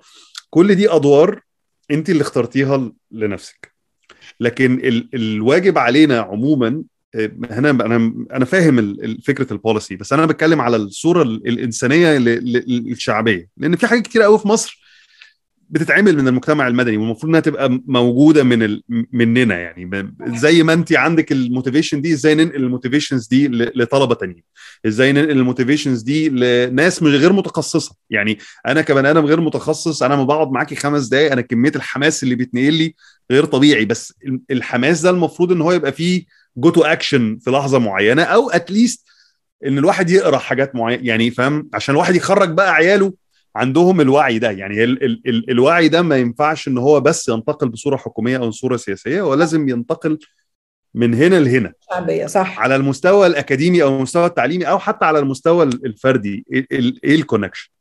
أنا شايفة إنه إحنا محتاجين بشكل كبير جدا تغيير مناهج الجامعات. أنا بيتخرج عندي طلبة آثار، مهم إن أنا بدرس آثار، لكن مهم كمان إن أنا أدرس heritage management. مش مش بس مهم إن أنا أعرف الآثر ده الماتيريال بتاعه إيه، بيرجع لتاريخ كام، مهم إن أنا أعرف إزاي أحافظ عليه، إزاي إن أنا مش بس أحافظ عليه إن أنا أرممه، إزاي إن أنا أحافظ عليه بإن أنا امانج البوليتكس اللي حوالين الاثر ده، سواء الكوميونتي بوليتكس، سواء سواء الهيريتج بوليتكس، سواء التوريزم بوليتكس. فده مهم ان انا يبقى عندي هذا الكادر في سوق العمل. مش مهم ان انا يبقى بس عندي كيوريترز امناء متحف عندهم عهده مية وخمسين قطعه، لا، مهم ان انا يبقى عندي مدير متحف يعرف ازاي يدير، يعرف يحكي سرديه. يعني انا عندي مشكله مع المتاحف اللي بتتعمل انه كلها بتحكي نفس الحكايه، عصر مصري قديم وعصر مسيحي ثم عصر اسلامي.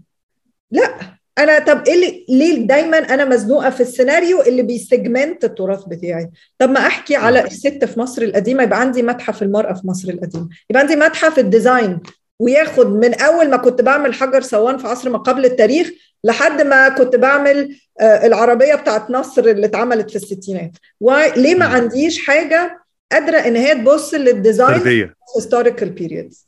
انا شايفه انه لما يبقى عندي اول حاجه، المشكله كمان انه المتحف دايما ليه اثوريتي على التاريخ، لانه الناس وهي بتبقى داخله ما بتبقاش قادره ان هي تفرق بين ان انا بحكي حكايه بالقطع والحكايه دي قد تصيب او قد تخيب، وان هي وجهه نظري ورؤيتي للماضي. فالمتاحف ليها very power، يعني they are a very powerful tool. انا لو استعملها بان انا engage الناس النهارده في انه المصري القديم ده مش راجل مات وعفى عليه الزمن، انا ليه ما عملتش متحف مثلا او اكزيبيشن على الماثماتكس، الرياضيات في مصر القديمه، واحكي عن برديه رند هي اه مسروقه وتبقى فرصه ان انا اتخانق ان انا ارجعها، واحكي انه يا جماعه كان عندنا كتاب هايل زي كتاب سلاح التلميذ كده اسمه برديه رند، لما يبقى عندك حساب مثلثات تضرب مش عارفه الضلع في نص، اللي هو قريب جدا ان انا كنت بحسب بيه التان. ليه مش مش بقدر ان انا اربط ده مثلا بالكتاب بتاع لما بشرح ال ال ال الكالكولس للطلبه، واقول لهم انه فكره التان دي جت ازاي من ان انا كنت بعمل حساب مثلثات عشان اعرف اقيس الهرم واشوف هبنيه ازاي والزاويه والرايت انجل. محتاجين الربط ده، السرديات الناقصه. يعني كل اللي كان هو هو بالظبط على ما اظن ده ده نفس اللي احنا ابتدينا الكلام بيه، ان هو ان السرديه اللي منقوله لي هي سرديه غربيه فيها احتكار الى حد كبير للحقيقه، وانا لغايه دلوقتي ما ب... مش قادرين ولا مهتمين ان احنا نبني السرديه بتاعتنا الخاصه. بالظبط كده، بالظبط كده، بالظبط كده. وقد السرديه دي تتفق وتختلف مع السرديه الغربيه، يعني انا مش بقول انها هتبقى حاجه completely alien ولا هي حاجه completely similar، ولكن it's different. It's different and it I think it should be more human. And يعني أنا مثلاً من حاجات الرائعة كل الاكتشافات بتاع دير المدينة فيها، من أول قوائم الغسيل أنا عندي كم فوطة وكم ملاية وبتاع، لحد love songs ولحد divorce papers. ويعني محتاجين إنه إزاي طالب المدرسة ده ما بيعرفش عن دير المدينة، يعني ده دول. يعني أنا حاجات دي احيانا ما بتنامنيش بالليل، انه بقعد اتخيل انه قد ايه التراث بتاعنا غني وواسع، مثلا على استخدام المماليك للنور واضاءه الشمس في العماره بتاعتهم. ليه الحاجات دي ما بتدرسش؟ يمكن بيدرسوها طلبه قسم عماره، ولكن ليه الطلبه العاديين ما بيدرسوهاش؟ فاقدر ان انا افهم انه مش بس على مستوى الدراسه. يعني اللي انا شايف برضه انت عندك تجربه يونيك دلوقتي جدا في ايه، ان انا طول عمري كنت بشوف ان الاقصر واسوان ان اهاليهم زي ما انت بتقولي عندهم علاقه خاصه جدا مع الاثار، لان الاثار عندهم كمتحف هو متحف مفتوح، هو الحقيقه هو البلد كلها عباره عن متحف مفتوح. كويس، فهو ففي حياته اليوميه الاثار دي موجوده، او في حياته اليوميه هو عنده اتصال بتاريخنا.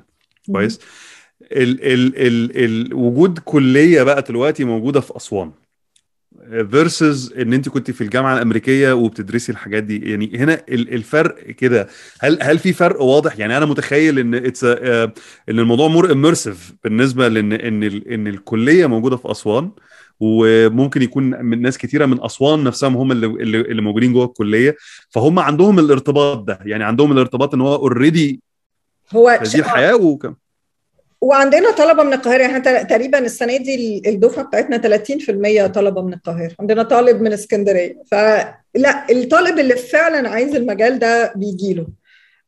انا بس عايزه ارجع لنقطه فكره المتحف المفتوح دي، لان بقيت اسمعها كتير جدا. احنا مش عايزين تو ميوزيفاي هيريتج، احنا مش عايزين ان احنا نمتحف التراث، لانه فكره ان انا اجيب فكره المتحف دي هي فكره غربيه برضو، ان انا بجيب التراث اوت اوف كونتكست واحطه في متحف وفرج الناس عليه. لا، انا عايزه التراث في بيئته in its historical context. ففكرة الميوزيفيكيشن اوف هيريتج دي فكرة كانت يعني وبشوفها كتير جدا في التصريحات، مسؤولين حتى ما لهمش دعوة بالتراث، كل حد بيتكلم دايما اصل احنا هنعمله متحف مفتوح. انا مش عايزة متحف مفتوح، انا عايزة الهيريتج ان كونتكست، انا عايزة التراث في مكانه. التراث الناس بتتفاعل معاه، التراث الناس بتاكله، ايتنج هيريتج، ان انا بروح اكل البامية الويكة اللي بيعملوها هنا ولا الملوخية الناشفة الشلاولة، يعني لانه ده جزء من التراث بتاع الجزيرة. يعني الانتراكشن بين الناس اللي عايشة والتراث اللي ورثوه من سنين هو ده اللي مفروض ان احنا نحرص عليه.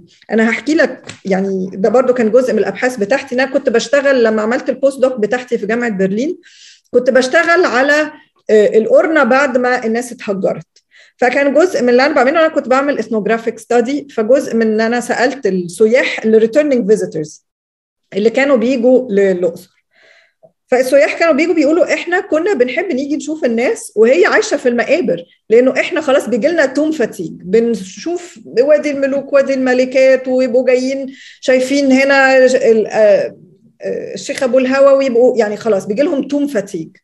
لكن احنا كنا very interested to find this peculiar relationship between how people lived with heritage.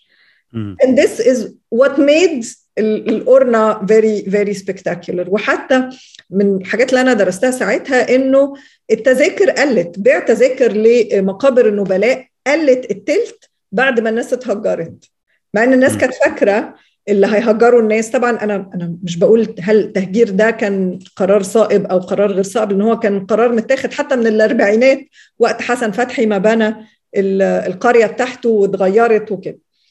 ولكن هي الفكرة إنه اللي إحنا عايزين نبص النهاردة بمنظور مختلف، إن الناس جاية تشوف علاقة الناس بالتراث، إنه جايين عايزين يشربوا الشاي في عالكانون، جايين عايزين يشربوا المية في القلة، لأنه هو ده بالنسبة له is is the peculiar relationship بين الراجل اللي عايش النهاردة والماضي. لما بيشوف الناس شغالين في الغيط ويروح يشوف مقبرة باشيدو هيلاقي نفس المنظر اللي شايف الراجل هو بيشتغل في الغيط وشايف الراجل على المقبرة. فالريليشن شيب دي هي اللي بتخلي السايح يجي مرة واثنين وثلاثة. مش شرط ان انا اخلي الموقع الاثري بتاعي هو مكان سنتاتيك ونضيف وما فيهوش ناس عشان السايح. ده فكرة الميوزيفيكيشن اوف هيريتج برضو هي اعادة انتاج للفكر الاستعماري بتاع القرن التاسع عشر، واحنا عايزين التراث بالناس بتاعه.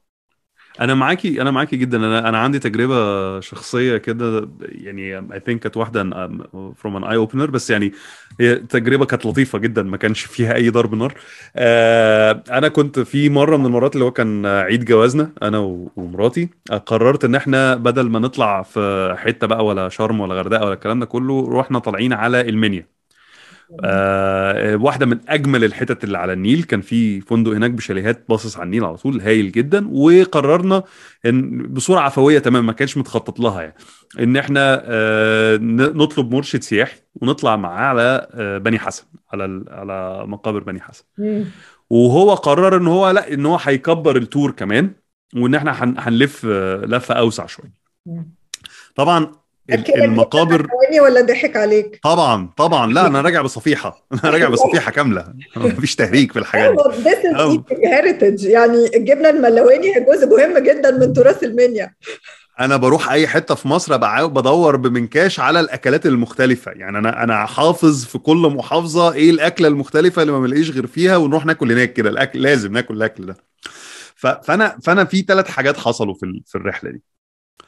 اول حاجه مقابر بني حسن طبعا غير انها تحفه، غير غير انها تحفه والوانها وجمالها والكلام ده كله. اللي, اللي استوقفني، انا بني ادم بلعب مارشال ارتس من وانا صغير، عندي اوبسيشن بالمارشال ارتس، كونغ فو، وبلعب كابويرا، وبلعب عشرة آلاف حاجه. تمام.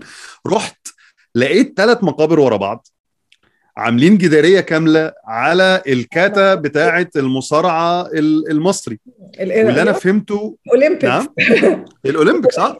لا، واللي انا اللي انا فاهمه ان انها ممتده تاريخيا على مدى مثلا مئتين سنة او ثلاثمئة سنة، يعني هو مش مش حقبه واحده او فتره واحده، ان هو ان ان الجداريات دي في فواصل ما بين المقابر، فممكن تكون ممتده شويه على مئة او مئتين سنة او حاجه زي كده.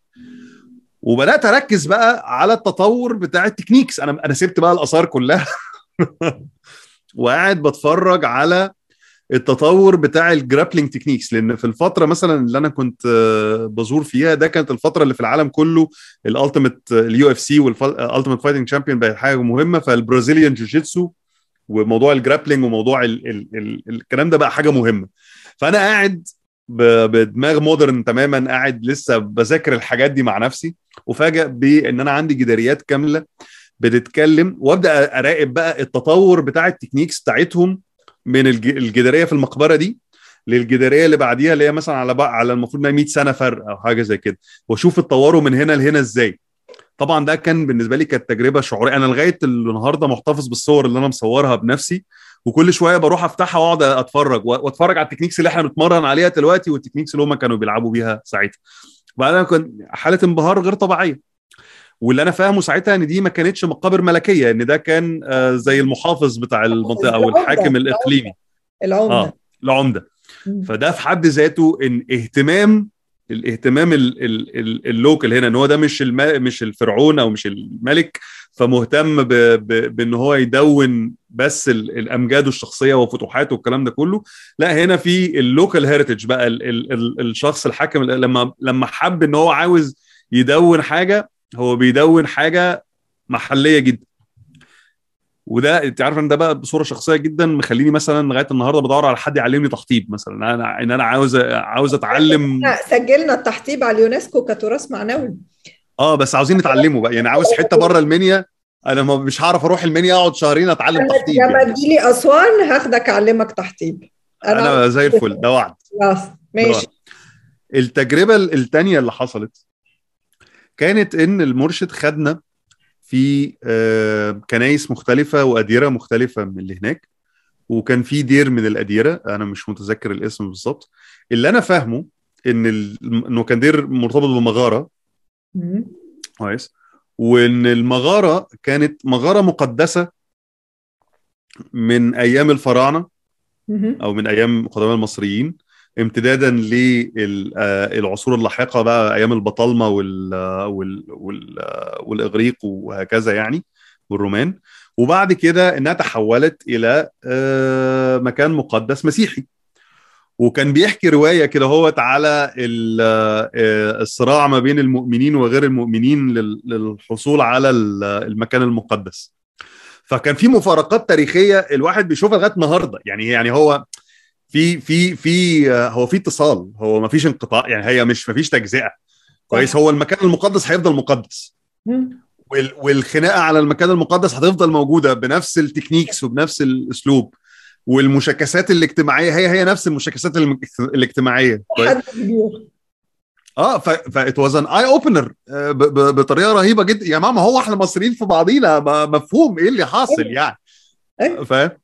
ف ف فده كان اي اوبنر تانية. ال الاحساس العام ب ب بال بالتراث هنا وبالتاريخ هنا كان بالنسبه لي مختلف، يعني مختلف عن الهوس بقى اللي هو لأن, لان فعلا الواحد لما بيروح المتحف المصري او بيروح المتاحف المختلفه هو بيشوفها بعينين غربيه، هو بيشوفها بنفس العينين اللي, اللي علمونا ازاي نبص بيه.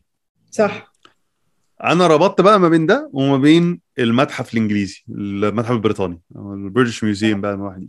لا كسرة قلب، انا انا بدخل، انا من اكتر الاماكن اللي بتنرفز فيها في حياتي هو البريتش ميوزيوم وال والمعابد اللي بالكامل متاخده، يعني هو ريكريت اي ثينك انه ذا بريتش ميوزيوم. بص في كتاب هايل عامله استاذ في جامعه اوكسفورد للاثار الحديثه اسمه دان هيكس، بيتريق على البريتش ميوزيوم ومسميه ذا بروتش ميوزيوم، فايتس ا جريت بوك يعني. وهم الحقيقه انا بشوف ان البريتش ميوزيوم از ا ميوزيوم اوف بريتش امبرياليزم اوف ذا كلتشرال اذر، يعني it's very obvious. It's for the celebration of British imperialism. It's not for the celebration of the cultural diversity. أكيد لا، يعني ما ينفعش يبقى ما ينفعش واحد يخش يلاقي معبد بالكامل ريكرييتد بالمنظر ده، حاجة حاجة مقبضة، حاجة حاجة مقبضة حقيقة يعني.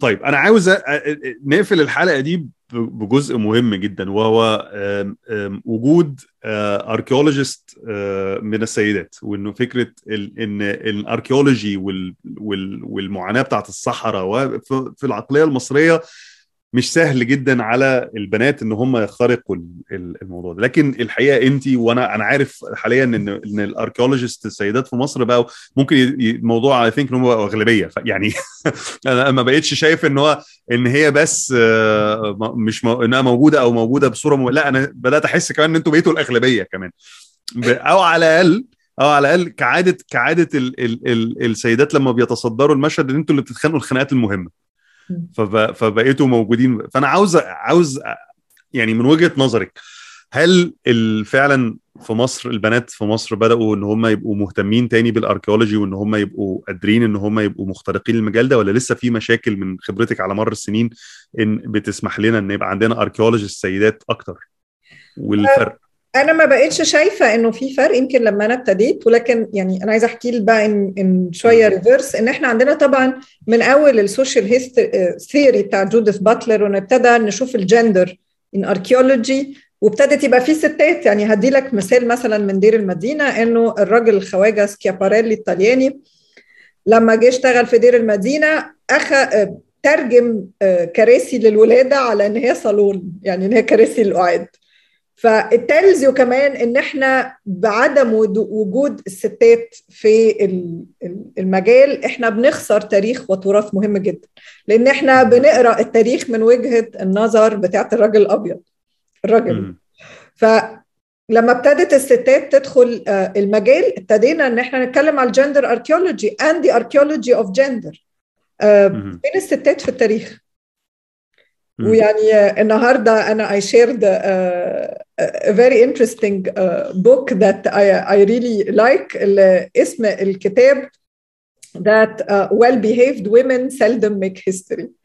ف فماي all the women النهارده يعني they misbehave، لانه through their misbehavior uh, الحقيقه كانت كاتباه لوريل ثاتشر، وانا شايفه انه women need to misbehave more. if, if what we're doing is misbehavior انا I really encourage other women to continue misbehaving. انا شايفه انه الستات في النهارده يعني الستات بيقوموا بدور رائع مثلا في التراث الاسلامي، زي الدكتوره امنيه عبد البر، زي الدكتوره هبه عبد الجواد. طبعا انا اللي علموني كلهم ستات، يعني دكتور انا في البكالوريوس كان دكتوره فايزه هيكل والدكتوره سليمه اكرام، بعد كده كانت دكتوره مارلينا بترو، وبعد كده كانت كلاوديا نيزر. فانا اتعلمت على الحقيقه على ايد ستات، انا ما كانش ليا ابدا سوبرفايزر راجل. ويمكن انا فاكره كلمه للدكتوره سليمه اكرام قالت لي وانا طالبه عندها، قالت لي انا مش بس هعلمك ايجيبتولوجي، انا هعلمك كمان ازاي تبقي ست شاطره في المجال اللي احنا فيه. فانا فاكره كلمتها كويس لحد النهارده. يعني مهم ان احنا نركز على انه الستات ياخدوا حقوقهم.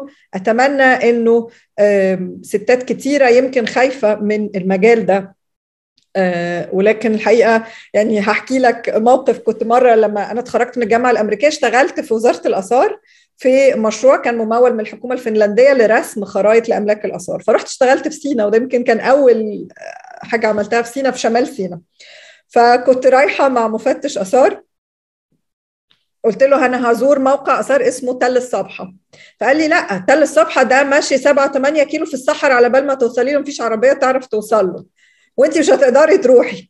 فحتى كان معايا واحد زميلي اسمه وليد قاعد يتريق يقول لي ما اصل الراجل راجل والست ست، وانا قريت في مجله ايطاليه بتقول الراجل راجل والست ست، وفضلوا ايه ماسكني سف وتريقه يومها. المهم رحنا تل الصبحه لان خدتهم من مركز تفتيش الاثار ده اللي في القنطره، ورحنا تل الصبحه. فمفتش الاثار ده اللي قال لي لا انت ست مش هتعرفي تروحي، بعد تلاتة كيلو لقى شجره راح قعد تحتها وقال انا هستناكوا هنا، اتفضلي اتفضلي.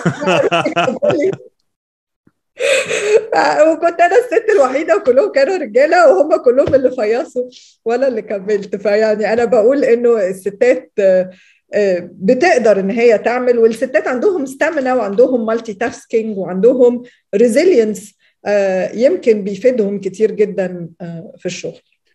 انا انا متاكد من ده، لان يعني انا ما انا ما زلت يعني انا انا ما زلت شايف ان ان انا هقول لك حاجه. انت عارفه ال ال ال من ألفين وإحداشر ومن ولغايه النهارده معظم الناس ال ال ال القيادات اللي انا احترمتها او ان انا اشتغلت معاها كانوا ستات، ومعظم ال الناس اللي انا كنت واثق فيهم ان هم مش هيبيعونا في اي وقت كانوا ستات. كتير قوي الرجاله باعونا بيع سودا.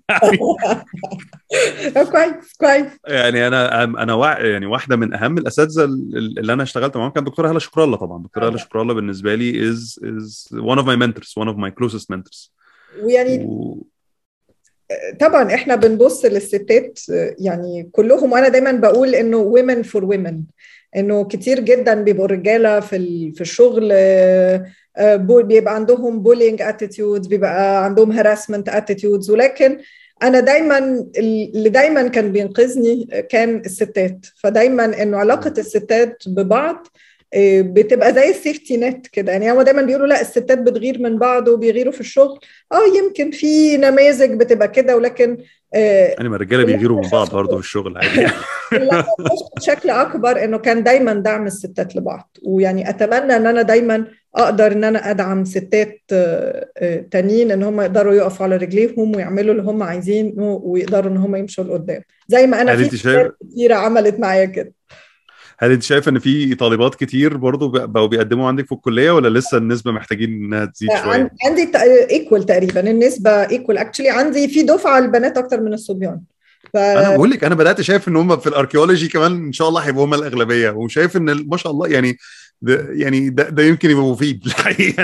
انا اكشلي عندي يعني الاوائل في ال... انا عندي اربع دفعات، فالأوائل في الثلاث دفعات، الدفعة الأولى والدفعة الثانية والدفعة الثالثة بنات، الدفعة الرابعة هو الولد، فيعني اكتساح. تمام. أنا شاكر جدا جدا جدا لوقتك النهاردة، وأنا أنا بالنسبة لي أنا شايف إن دي، أنا قلت لك وإحنا بنرتب الحلقة، أنا شايف إن أنا بحاول إن دي تكون بداية، يعني تكون مفتاح كده، هنشوف إيه إيه الحاجات التانية اللي ممكن نقدر نتكلم فيها، وعم أظن تديني المفتاح من من أول دقيقة وإحنا بنتكلم ال ال إيه اللي أنا عاوز أتكلم فيه تاني معاكي تاني وتالت ورابع، وهي السردية المصرية عن تاريخنا. وإزاي نقدر نلاقي مفاتيح.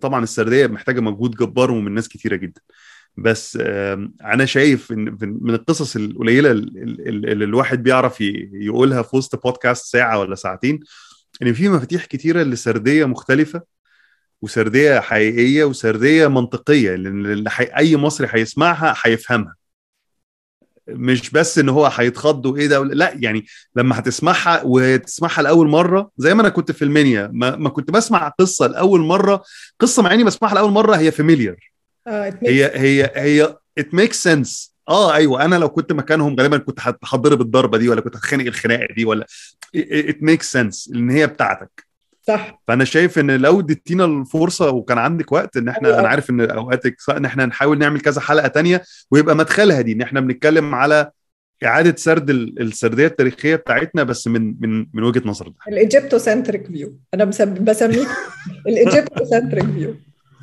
انا معاكي في الايجيبتو سنتريك فيو مية بالمية. جميل جميل، شكرا جزيلا لمونيكا، وبجد انا كنت مبسوط جدا بالدردشه دي، و... على وعد ان احنا هندردش تاني. يس يس ديفينتلي ديفينتلي. اوكي.